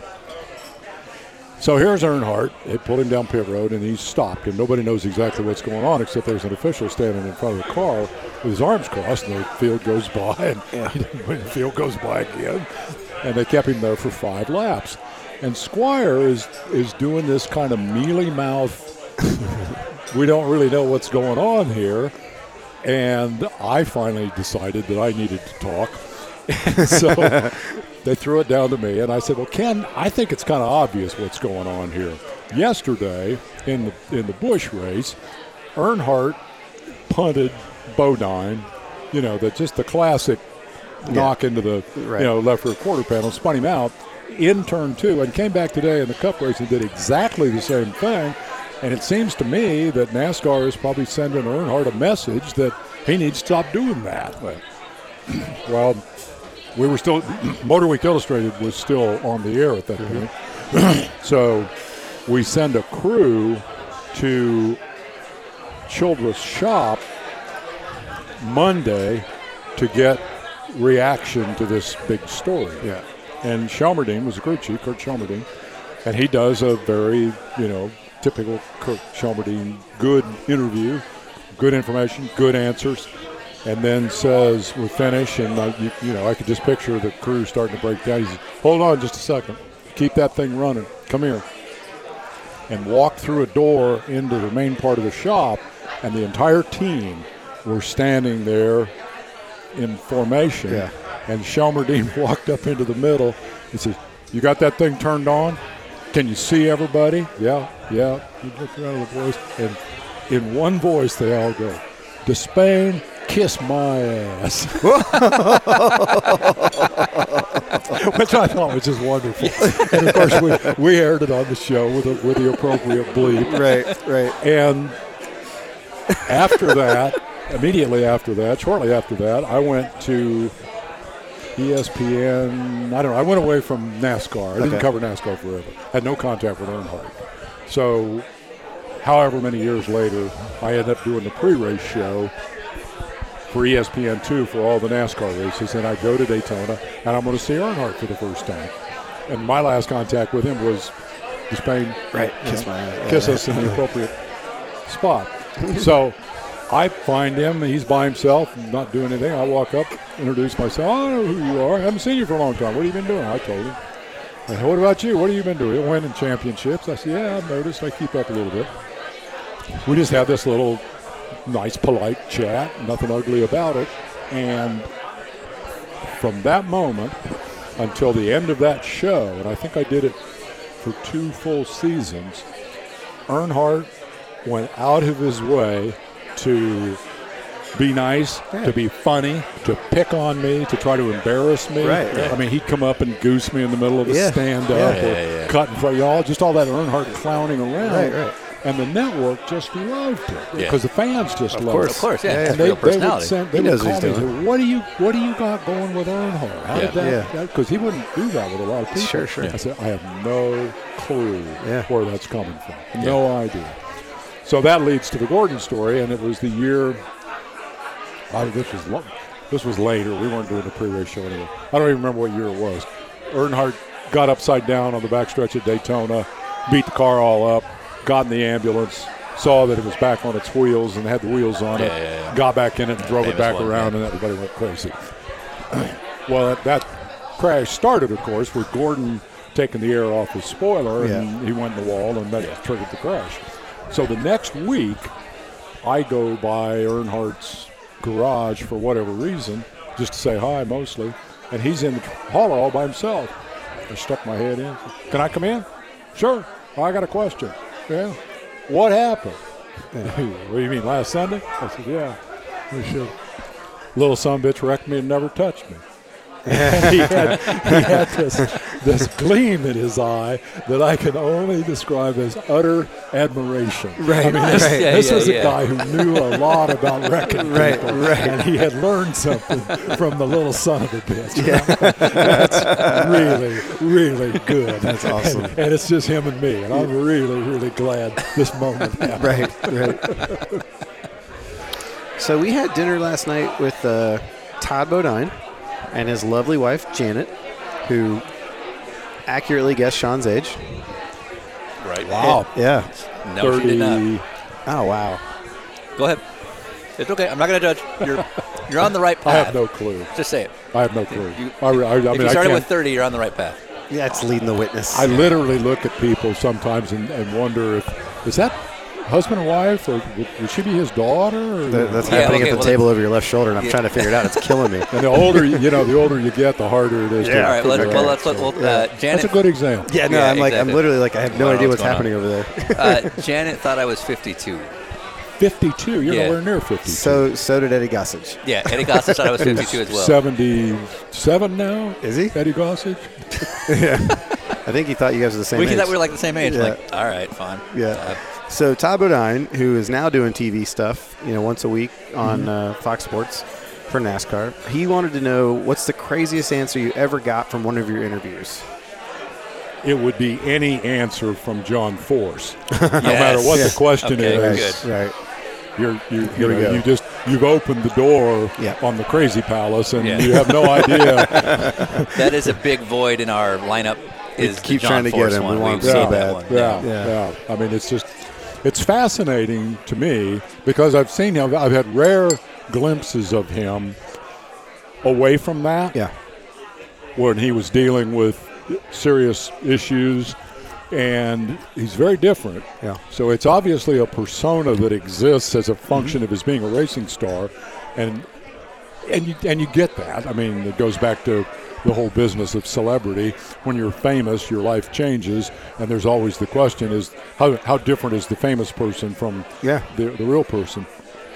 But for Force, and it may just be a function of how long he's been doing it, it's it's really become who he is. Yeah. You know, I mean, he, unless it's a really, I, and again, it's not like I hang out with John, but unless it's a really serious issue or matter, he's in character, and you realize, you know, I- There's not an off switch here. yeah, exactly. yeah. That's Yeah. it. Yeah, I was. Yeah. Yes. Yeah. So craziest probably uh, Anything John Force says. Any, yeah, any answer that any answer that comes from John That's an Ford. acceptable answer. Sure. so Janet Bodine chipped in with uh, you rode an enduro bike over to Ray Dunlap's house and back to Athens. Yeah. Yeah. And they were both wondering if you got butt chap and how far you rode that thing. And then we looked it up that you rode from Charlotte to Alaska. Alaska. Yeah. We don't so know I'm if that's pretty a sure you've trip gone or not. further. Yeah. yeah. I mean, technically, it's not an enduro bike, although I guess guys, it's it's it's what they call a dual sport Yeah, bike. Meaning right. you can ride it on pavement and in dirt. Sure. And uh, mine is basically a street bike, and I did not get butt chap um, on the relatively short ride from Charlotte to Athens. Right. may have gotten a little bit chapped on the 7,500 mile ride from Georgia to the Arctic Circle Right. in Alaska. That was a long haul. a Oh, we- lot of fun yeah. though. Yeah. Yeah. Yeah, I uh, I enjoy that kind of that kind of stuff. I Yeah. like I like going a long way, and uh, I like going places where there aren't any other people. Right. where you look around and go, I sure hope nothing goes wrong here. Right. Because if so, I'm going to re- be I'm- required I'm- to, it's going to be a problem. I'm going to have to dig into my bag of resourceful Right. to come up with a solution. So, sort of along the same theme of Todd Bodine's question, wind tunnel is obviously a really big deal for, I'd, I'd say, all of racing because we finally had a voice that wasn't a wasn't a robot up there running the show. And then you had Robin Miller come on, who's also obviously not a robot. so it's kind of like letting the two guys that are going to say what they feel and think actually get to say what they feel and think. And we were listening to highlights and watching I was about to highlights. say, I'm, I'm surprised we're, we're even here right now because Yeah. you clearly favor Dale Ju- or didn't like Dale Jr. yeah, And that bothers me. yeah. You talk about Um, NASCAR way too much or not enough. Yeah. I have opinions and yours aren't mine, therefore you have a awful. bias. Yeah. Yeah, and and I always enjoyed that, and maybe even at some point might have been a little bit of an instigator or Oh, yeah. provocateur or Yep. whatever, because I think that's fun.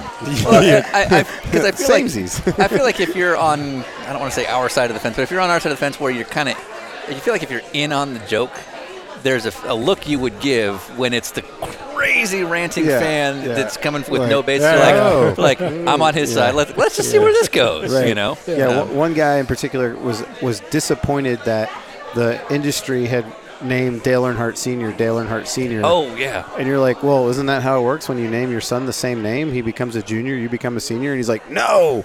And then he had some other crazy idea, like to spell his name differently or something. And, and your remember response was beautiful because you go, well, that is the part of the show we love that where people can call in and just say whatever they want to say.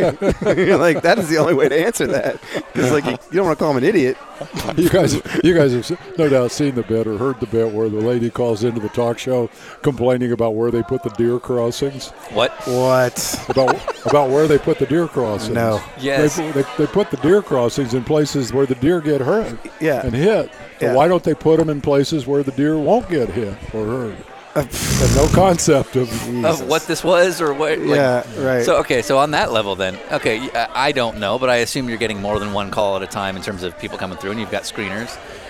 So what's the what's the criterion? Are you looking for that? uh, You know, out of like it's like one out of every five has to be that guy. has to be Wow. crazy. Yeah. It's a t- you know that was the Because like if it's deer crossing, if if we're on a similar page, which sounds like we were like, yeah, yeah, they're getting on. Yeah, we I- have to I'm gonna know. need that guy after Yeah, the- yeah. Um, after the serious question. But you can't have them all like that. What you, what you need to understand is the process, which we never figured out, which is the call screening, because you got you know line after line, however many lines we had, all backed up. So there's somebody in there answering, you know, as fast as possible. What do you what do you want to talk about?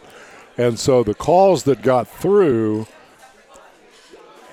were very much a reflection of who was call screening that week, and it was never the same person two weeks in a row. Oh no, kidding. Okay, Yeah. okay. There were, Interesting. there were, you know, three or much- four associate producers, and they all had different roles during the show, and sort of arbitrarily, one of them would be, quote, on phones. Yeah, right, right. And there was no science to it.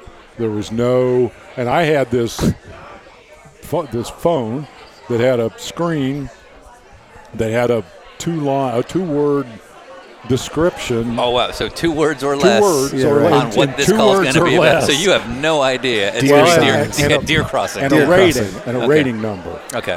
So, So- final decision was you, not somebody saying it's going to be this guy. Yeah, and a Okay. lot of it was just looking at it going, how am I supposed to make a decision based Right, on what does that mean? You're it. You know, Yeah, you're, right. Yeah, You're yeah, the yeah. guy. Right. Okay. The other thing people forget is that phone calls were not a big part of the show for Right. most of its life. Yeah, right. Management had a very wide-ranging view of phone calls during the 11 years we were Yeah. on the air, and I don't have any idea what their criteria would have been from Sure. from week to week. Sure. You know, some weeks the we like phone calls guy was in charge, and some weeks the we hate phone calls guy were in charge, and we're just, you know, we're just like the puppet at the end of the string. We're like, Right. Okay, they jerked this one this week. That's amazing. yeah, I mean, I it like was- phone calls it, guy. It, it, it, it, it wasn't literally week to week, Yeah. but But it wasn't like it there was was a consistent there was template no to this whole deal. consistent- You know, the Yeah, whole yeah. show. Uh, I had gone to Speed Vision to be their motorcycle guy, and when it became Speed, I don't remember exactly how the transition worked. Doesn't matter. That I had just built a house here in Athens, and was doing the motorcycle show, which was produced in Atlanta, which was very convenient. Had never been to Charlotte, I don't think, at that point. I'd never set foot in the corporate offices. They hired me over the phone, sent me a contract. I looked at it, signed it, sent it back. I did shows. They sent me checks. They called me and said, "Good news and bad news. We're canceling your motorcycle show.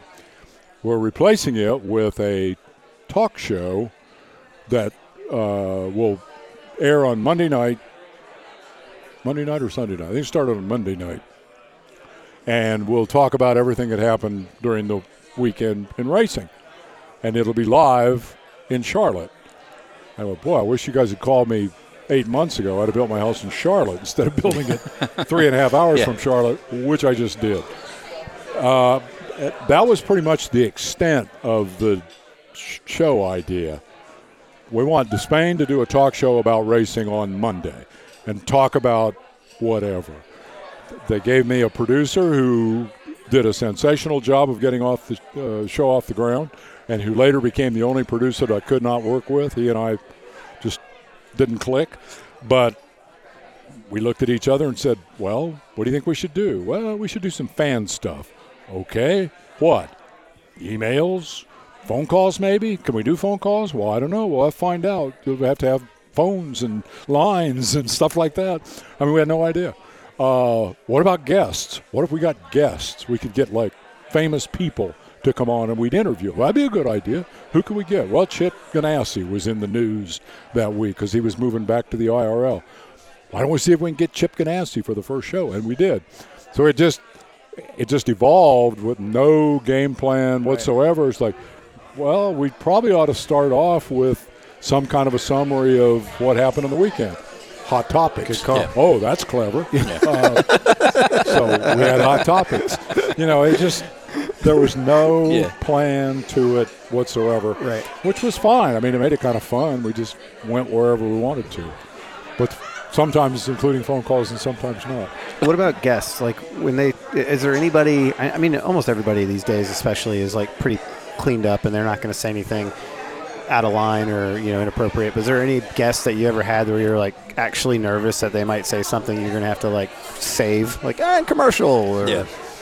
I never worried about that too much because I figured it was on them. Okay. Yeah. Yeah. If, a guy- if a person comes on my show and makes Especially an knowing ass it's of live and on, yeah. his or her his, his or herself, that's you know Yeah. Terry Bradshaw, Fox. He was a car owner, I think, for about 15 minutes once. And, uh, you know, obvious Fox guy, right, obviously. And yeah. so we're a Fox network. And, oh, we want you to have Terry Bradshaw on the show. Yeah, okay. Yeah, right. You know, that'll be good for ratings. Sure. and- People will watch.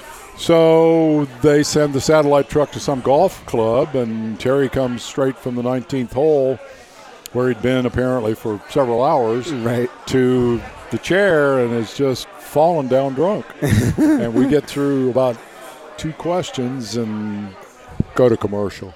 So I go to commercial, and during the commercial. They said, give him one more question, and if it's horrible, That's it. thank Yeah. him and say goodbye. Right. And it was, and so I, I thanked him and said goodbye, and Right. that was the end of it. The other memorable non-racing interview was with Gene Simmons. I remember I was going to bring that one Yeah, up because yeah. it was so painful because it was such the wrong audience to do what he was doing. But I'll let you go. the wrong audience, Yeah. and well, I mean, he was the wrong guy for Yeah, the job in exactly, the first place. and exactly. the- you know, and, and obviously had just ripped them off. I mean, they I mean, that interview you're asking. I mean, this is a racing show for racers on Speed Network, Right. And he's giving you the most benign IndyCar sound. Right. Like, Dave, what you don't know is these cars can go upside down. Yeah, you know, like, okay, exactly. yeah, we know, dude. exactly, we know all that stuff. Yeah. We've been here And- since the 70s. Yeah. and, and so it was it was pretty painful, but we were making progress, and it was real obvious what was happening. Yeah. I mean, I was just kind of using just enough of the grin to let the folks at home know Like, that you're in on it. he's, not- he's really not getting away with this. and then we got to his point because at that time it was such a hot topic that when and with the you know the, the, the greatest thing of all is all these promising rising stars among the American drivers like and I don't remember the list at the time but the third or fourth name was Dan Weldon Yeah. and Promising I young said- American. Kentucky. wait a minute wait a Yeah, minute, hold Kentucky, on, right? yeah, right. wait a minute Gene Yeah. Gene Dan Weldon's British and he just went off he just went crazy Yes. Oh yeah, you're picking it, you expecting it, you're going such elitist and yada yada. yada. no, it's, he's elitism actually- has nothing to do with it. He's you actually said English. Just accuracy. Dan Weldon Just- is an American, just and making he's sh- not. Yeah. Just, So sorry, right. and he just basically quit. He said, "I'm, Good. I'm Yeah, done with yeah. you guys." It was hilarious. It was wonderful. Yeah, we got uh, Yeah. you know Joey Hand, Dan Dan Weldon. I think one of my favorites, like we were doing some YouTube clips this morning of just seeing random things. I think one of my favorites was Brad Keselowski when Yeah. he won because he was hammered. he was pretty tanked Yeah. by this point, Yeah. and Awesome. so But like if handled it, I thought really Well, I well. could say it's like I mean, in he your was position- just a guy having fun. Yeah, Yeah, yeah. celebrating, and 100%. everybody was celebrating with him. Yeah. It was, it was fun. Yeah, Yeah. that was It- kick ass. He was. He got a little close to the edge a couple times, but it, yeah, I had no. Well, pro- I had no problem. I forgot with to that mention one. this earlier, but just to defend him on a slight level, like how long are those races? The Cup Oh yeah, races? yeah. It's a you're And dehydrated you're already. dehydrated, so Yeah. like, Oh, we- yeah. like they don't get Start champagne normally, hammering. Yeah. and we do. And, even And- in like a short sports car race, when you get champagne, take a couple swigs off the bottle, you're like, "Oh, Yeah. okay, I'm a little giggly, you Yeah. know. Yeah. And he was drinking like Miller Lights, like like Yeah. it was his sponsor, Yeah. you know, like he's putting him down. Yeah, I love like that. I love that BK. interview. Speaking of which, uh, so as wind tunnel went on, the uh, Fox took over Speed, which I think was part of that your show, and then and then on Fox took on the NASCAR contract. So NASCAR started becoming a bigger and bigger part of wind tunnel. You always, from what I know, uh, made a very conscious effort to make sure it was all encompassing of all covered everything. motorsport. Yeah, Yeah, which yeah. a guy like me or Ryan absolutely loved. Yeah. Um, and that was not easy to do. But that was my question: Was that a fight to to try and keep it as sort of well rounded as you did? Well, again, uh, you know, when you get the call from, um, you know, from the corporate suites in Daytona, suggesting that you should be pulled off the air, Yeah. uh, or at least fire the host, or at a minimum, don't talk about NASCAR anymore. Then that, you know, that yeah, that constitutes a certain amount of pressure. Um, again, bless his heart, my boss stood up for me and for the show. It was. You have to remember that we perceived ourselves as a fan show. yeah. And the reality is, there are more NASCAR fans than any other kind of fans, racing fans in America, even now Right. with the you know with the Even as depressed things move ratings around, and it's still empty true, yeah. seats and all Yeah. the things that we hear about every week. So, just as a matter of course, the- back to the phone call thing, you know, part of part of the identifier would often be um, NASCAR sucks or you know Right. IRL cheerleader. Yeah. That that would be the sum the, the two word summation that I would give. And it was not at all uncommon to look down and there'd be seven Hank NASCAR Johnson. calls Yeah. Right. and one other kind of call. Right. So you kind of have to honor that to Yeah. a certain extent. Yeah. You know, but from the beginning, back to Motor Week Illustrated, I mean, we arbitrarily made the decision we're going to cover everything. Yeah. Yeah. And we did. Yeah. And that's just the, that's the rules of our little game here. Yeah. In reality, a lot of it was we're going to cover whatever we can get video of. because Yeah. Then it was a very different It's a world different than story. it is now. But um, that's been part of my racing makeup from day one. Yeah. I just I, I think it's all interesting. Yeah. If I have a very hard time understanding how anybody could be a fan of NASCAR racing and not be at all interested in dirt racing because they're just It's you a know, lot of similar they're just people. a, they're just a Part of this show for us has been trying to cross the bridge for a lot of people that wouldn't necessarily listen to a NASCAR interview or, Mm. or an IndyCar interview because we're primarily sports car racing people. And it's been really rewarding to have sports car or sorry, NASCAR fans say like, yeah, I never watched a sports car race before, but after I saw that, I started watching Yeah. and it's cool. It's neat, Yeah. you know? And then also like talking to Bobby Allison, he was telling us how he went to Indy to race for Penske and he wasn't treated well by mechanics and things like that. And you're like there is a real rivalry there. You know, Yeah. there was a real struggle for some people and we don't see why it should be that way. That's why we try to get yeah. everybody we can.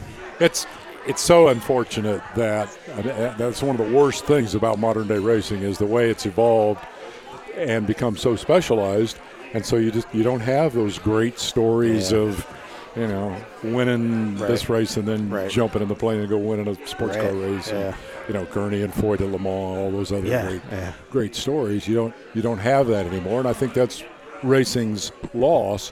I understand it, there you know, but it doesn't make it any easier to s- swallow.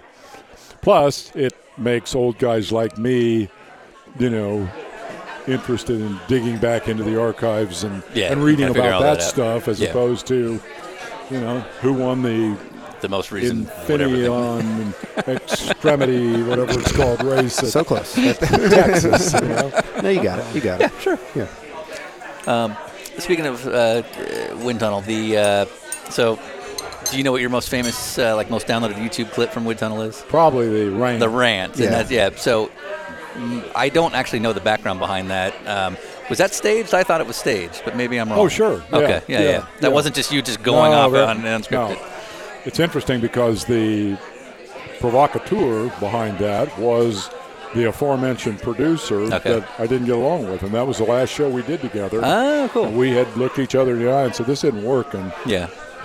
End of you know, end of relationship. We'll get through this show. I mean, you know, we were civil and all that. We just didn't get Just, it along. wasn't working. Yeah. So the producer who's doing his last show and I who hope I am not doing my last show have a meeting very late in the process. This was this came to him I think we were a Sunday night then and he came to me middle of Sunday afternoon and said I got an idea. What's that?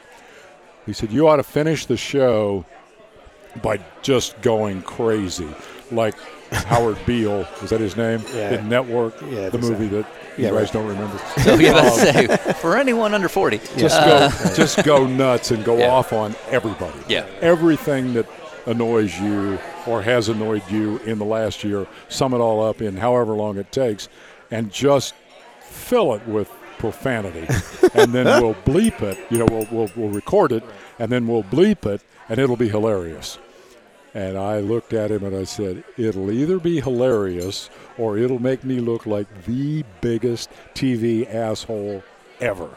And he said, No, no, no, no. Everybody will get the joke. Everybody will get the joke. I thought about it for quite a while and I thought, it's, It'll really be funny. Yeah. yeah, yeah. it'll really be And you funny. can finally actually let it out. Yeah, right, but, right. You know, maybe for those people who don't get it, who cares? Yeah. So we did it. Yeah. And it was hilarious.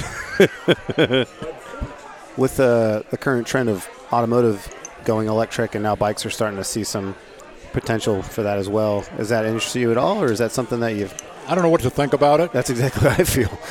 Yeah. Yeah. I mean, for me, it's very hard to not hear it. Yeah. You know, to imagine what silent motorcycles are like. right. That said, I hate loud motorcycles. Right. I mean, when guys who run up and down just making noise for the sake of making noise drive me crazy. Yeah, right. I'd a lot rather listen to their chains than their exhaust pipes. Uh, and maybe will be soon if Harley Right. goes like they think they're going to go with the live wire, whatever they're Yeah, yeah, calling it. that's what it's called. you know, and it, it gets all into all the associated arguments about where the electricity comes from and is it really green and, and all the rest of that. But whatever, I, I however, wherever you fit on that spectrum, I don't think you can deny that it's going to happen. Um, the electrification of transportation is a done deal. So if you're clinging to your obsession with internal combustion, that's all you're doing. It is you're clinging to it for the sake of nostalgia, and that's okay. I Yeah. mean, you know, I, I, I- I don't have any problem with that. I'll probably be among the clingers when they uh, when all the adventure bikes are electric. I'll be the guy going. Wait a minute. Yeah, where, right. where am I going to plug this thing in Yeah. on the road up to Prudhoe Bay? That's Yeah, just not- exactly. Where's the where's the spot to stop? So you were in the Motorcycle Hall of Fame, and then you recently kind of rescinded that based on. I the- tried, but it tried turns out to. it turns out you cannot resign from the Hall of Fame. Once Interesting. once you're in the Hall of Fame, you're in.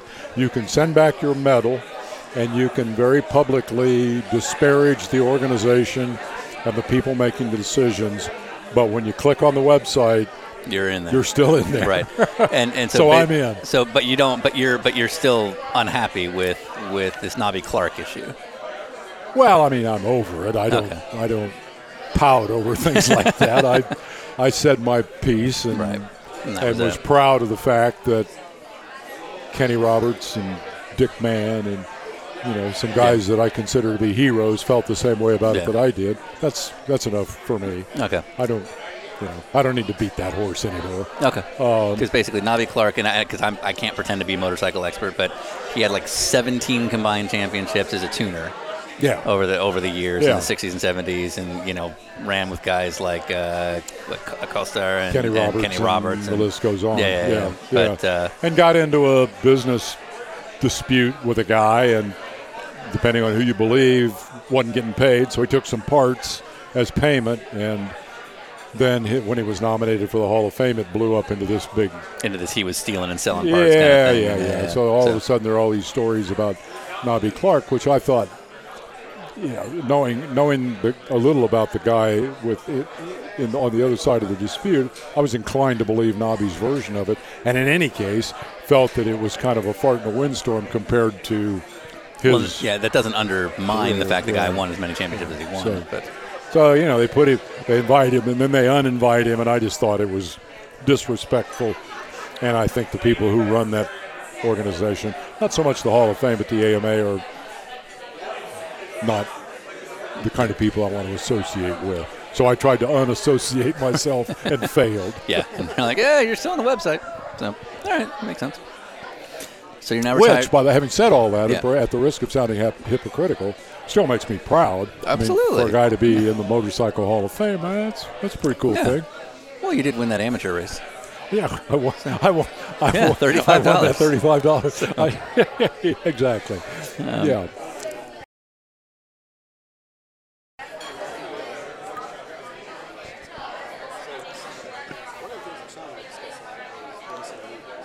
Hmm.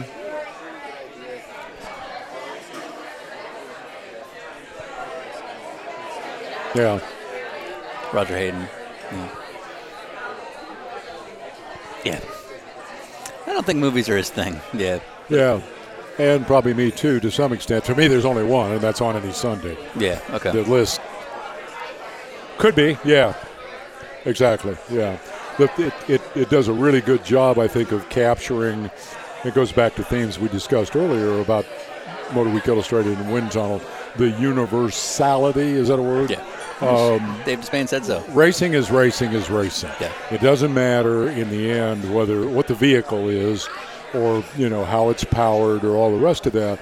It's all about the stopwatch. You know how do you get from there to back here the fastest? Yeah. And it requires it- it- you know fascinating technological stuff. But ultimately, it comes down to what's in the head, what's between the ears of he or she who's willing to go out and try to go faster. Right. And that to me is fascinating stuff. I don't care how many wheels or you Or know whatever. Right. keels or, Yeah, or whatever that is. propellers Right, right, or whatever. right. I mean, it's it's all the same. Right. And yeah, w- I think on any Sunday in, in the context of motorcycling captures that very effectively, and it doesn't take a big leap to substitute all manner of cars and airplanes and boats and, And all the God things knows that what people, else, right. people race. All right. Do you want to um, be an elite company? Do I want to Ex- be yeah, in like you're elite you're you're com- you're, my, you're in the Model Motorcycle Hall of Fame and all that. my sense is that I'm already an elite company here at the national on a Thursday night. That but you're you're all- you're you're close. is there more? There Or is- with other people, yes. There, Not there are clearly. only two other people who've had this this very unique distinction. We have a uh, Mr. Dario Franchitti because he has a beautiful accent, and Mr. Mario Andretti because he's Mario Andretti. Uh, we asked them if they could recite some of our favorite rap lyrics, Favorite what? rap lyrics, Rap. but and and we just wanted to Well, hear the. when we the- realized that we were getting Dave to Spain, you know, very, very famous voice. Uh-huh.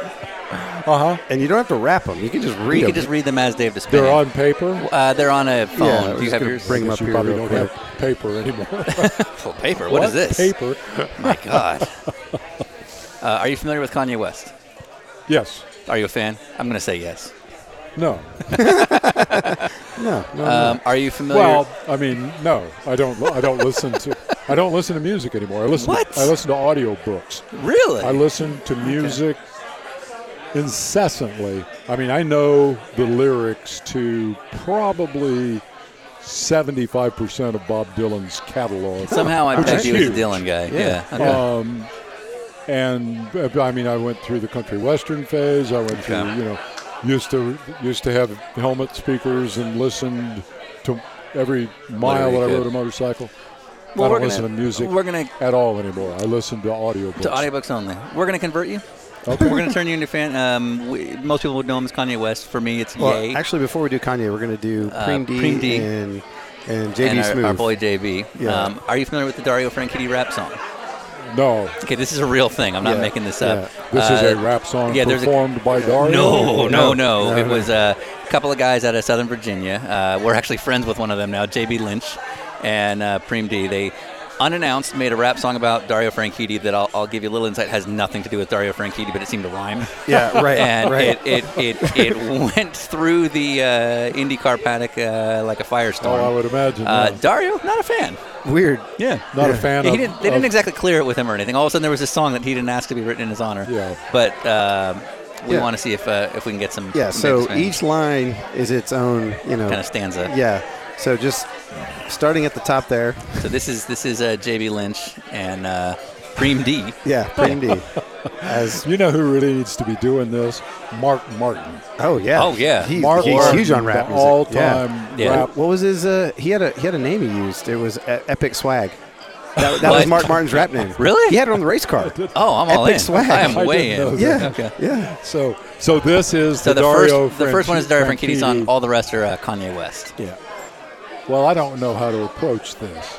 You can say first of all you can say no. Uh, second of all you can change the words Or just read it. or just read it as Like is. poetry. Yeah, it's, Yeah. It is uh, prose. I'm trying to imagine myself as a rapper, and I can't Oh, quite you don't have get to. Oh no there. no! You no, could just no. do it as Dave Yeah, Despain. Mario just read his lyrics like Yeah. just I'm reading lyrics. and uh, it was internet gold. Yeah.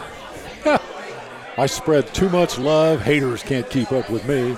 I like to eat good Caesar salads and baked ziti. I got to step light when I mob through the city. I still move swift like Dario Franchitti. Boom. Dario Franchitti. Yeah. There Dario it is. Franchitti. Amazing. That is it.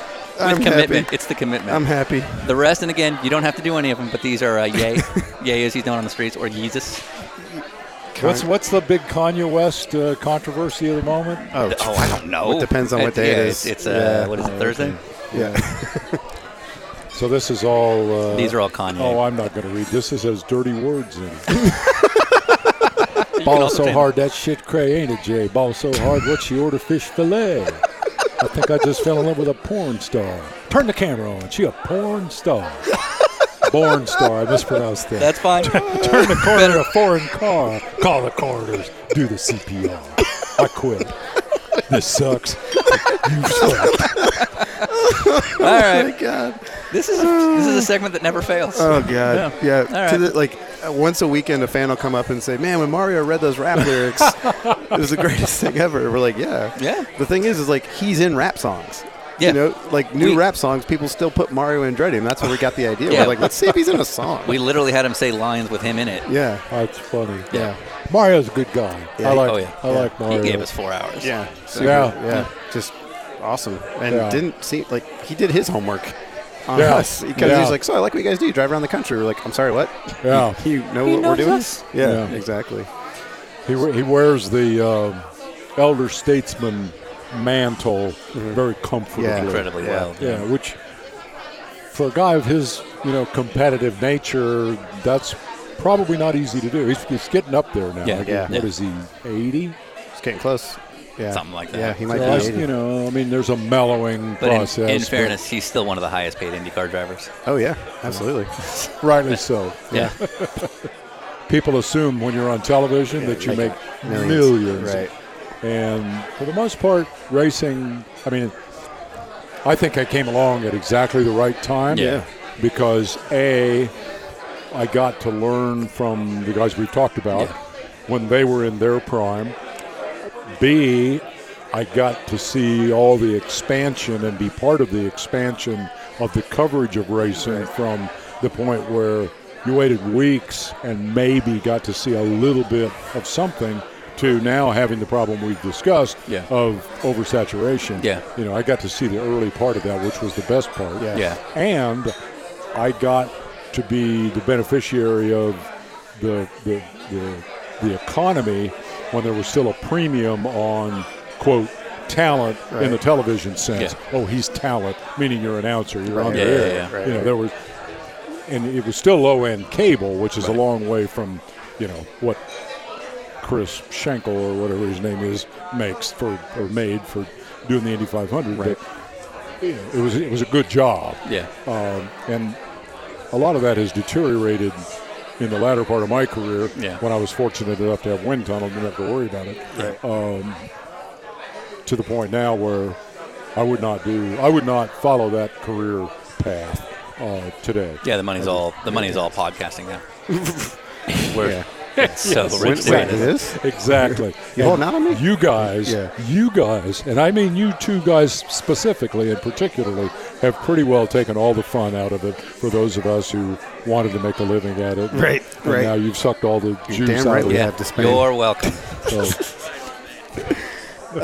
Sean and I interviewed a lovely young man named Alex Bowman last year who uh, took over the 88 from Dale Jr. And he told us about the Chili Bowl. And he doesn't get to race in it because he's a Hendrick guy now, but he. I think he has two cars that go for two different classes or something. Um, but he told us about the party that is the Chili Bowl. yeah. So when you were doing Mav TV stuff, did you go and to the event itself? I did. I Yeah. hosted the live show. Two years, three years, three years, I guess. Yeah. But probably did not. I sampled the party Yeah. scene. Yeah. but my previous experience with party scenes on race weekends has led me to think that the harder you party, the harder it is to be any good Yeah. Right. on you know when it's time.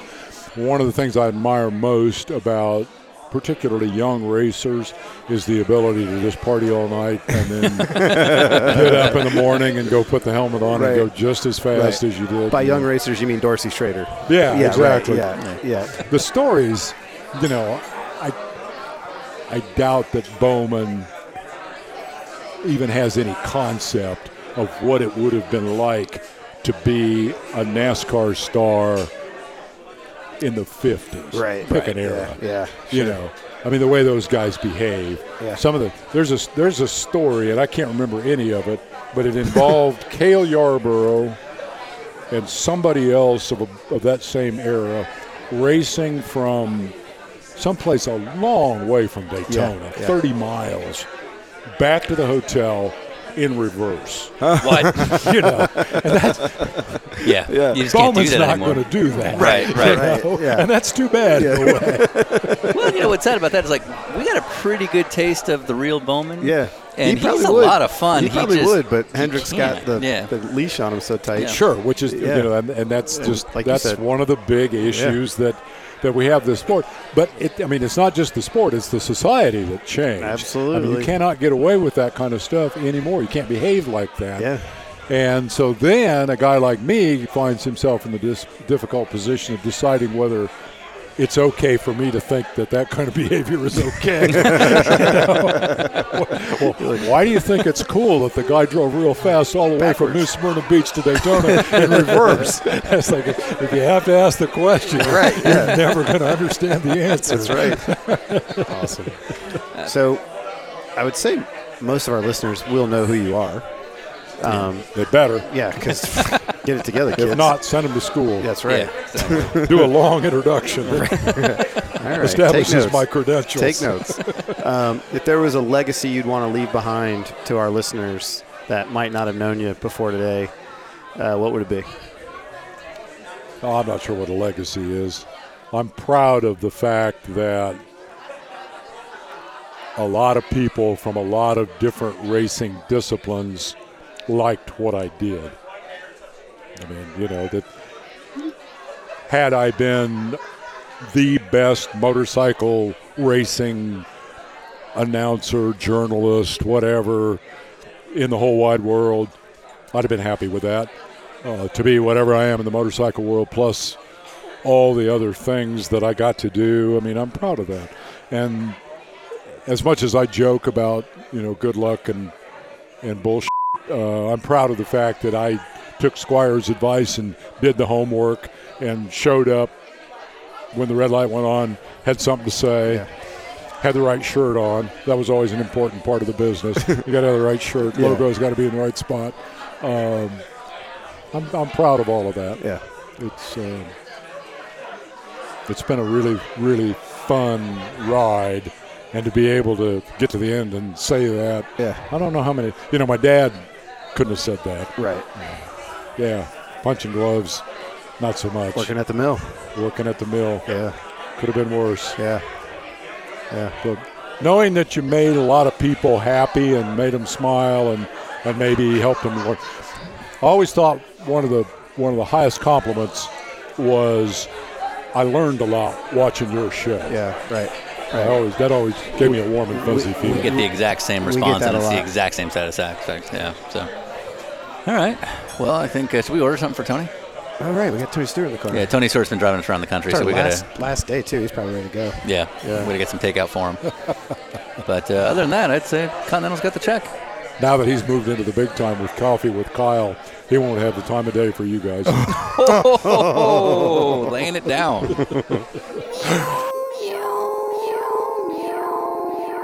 I'm finished.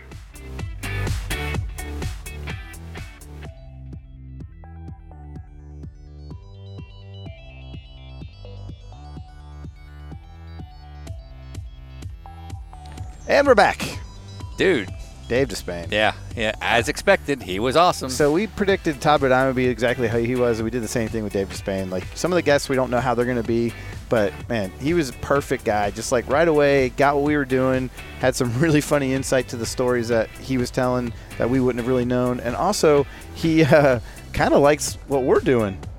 Kinda. Kind of said said he likes that we're ruining the game. If anybody out there can help us, we're trying to locate uh, one Sam Elliott, Mr. Sam Elliott. Mr. Sam Elliott Elliott. uh, if anybody knows how to get a hold of him, we'd love to sit down and have a uh, just a meal, just a lovely meal with Sam Elliott, and we thought maybe our followers could help us.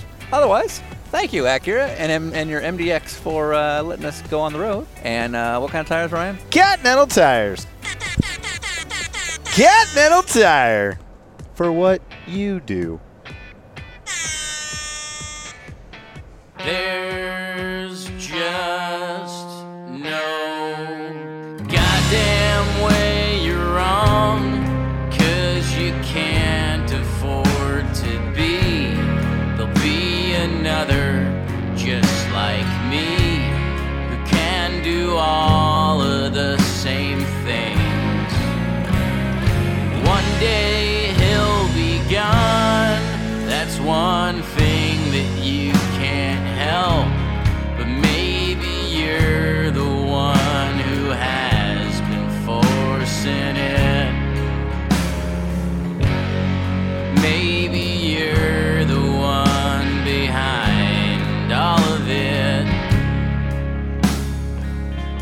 that there's so much for you to be. I hope you have trouble finding me. a scaredy cat, you'll see. I hate 'em, but I wouldn't hurt a bee. Hope Stedman! I'm drunk now. You and me. I'm lucky. Hope Stedman. I'm drunk now. You and me. I'm lucky, so I'll keep on fighting on. 'Cause I can't afford to be. There'll be another just like me. There'll be another who happens to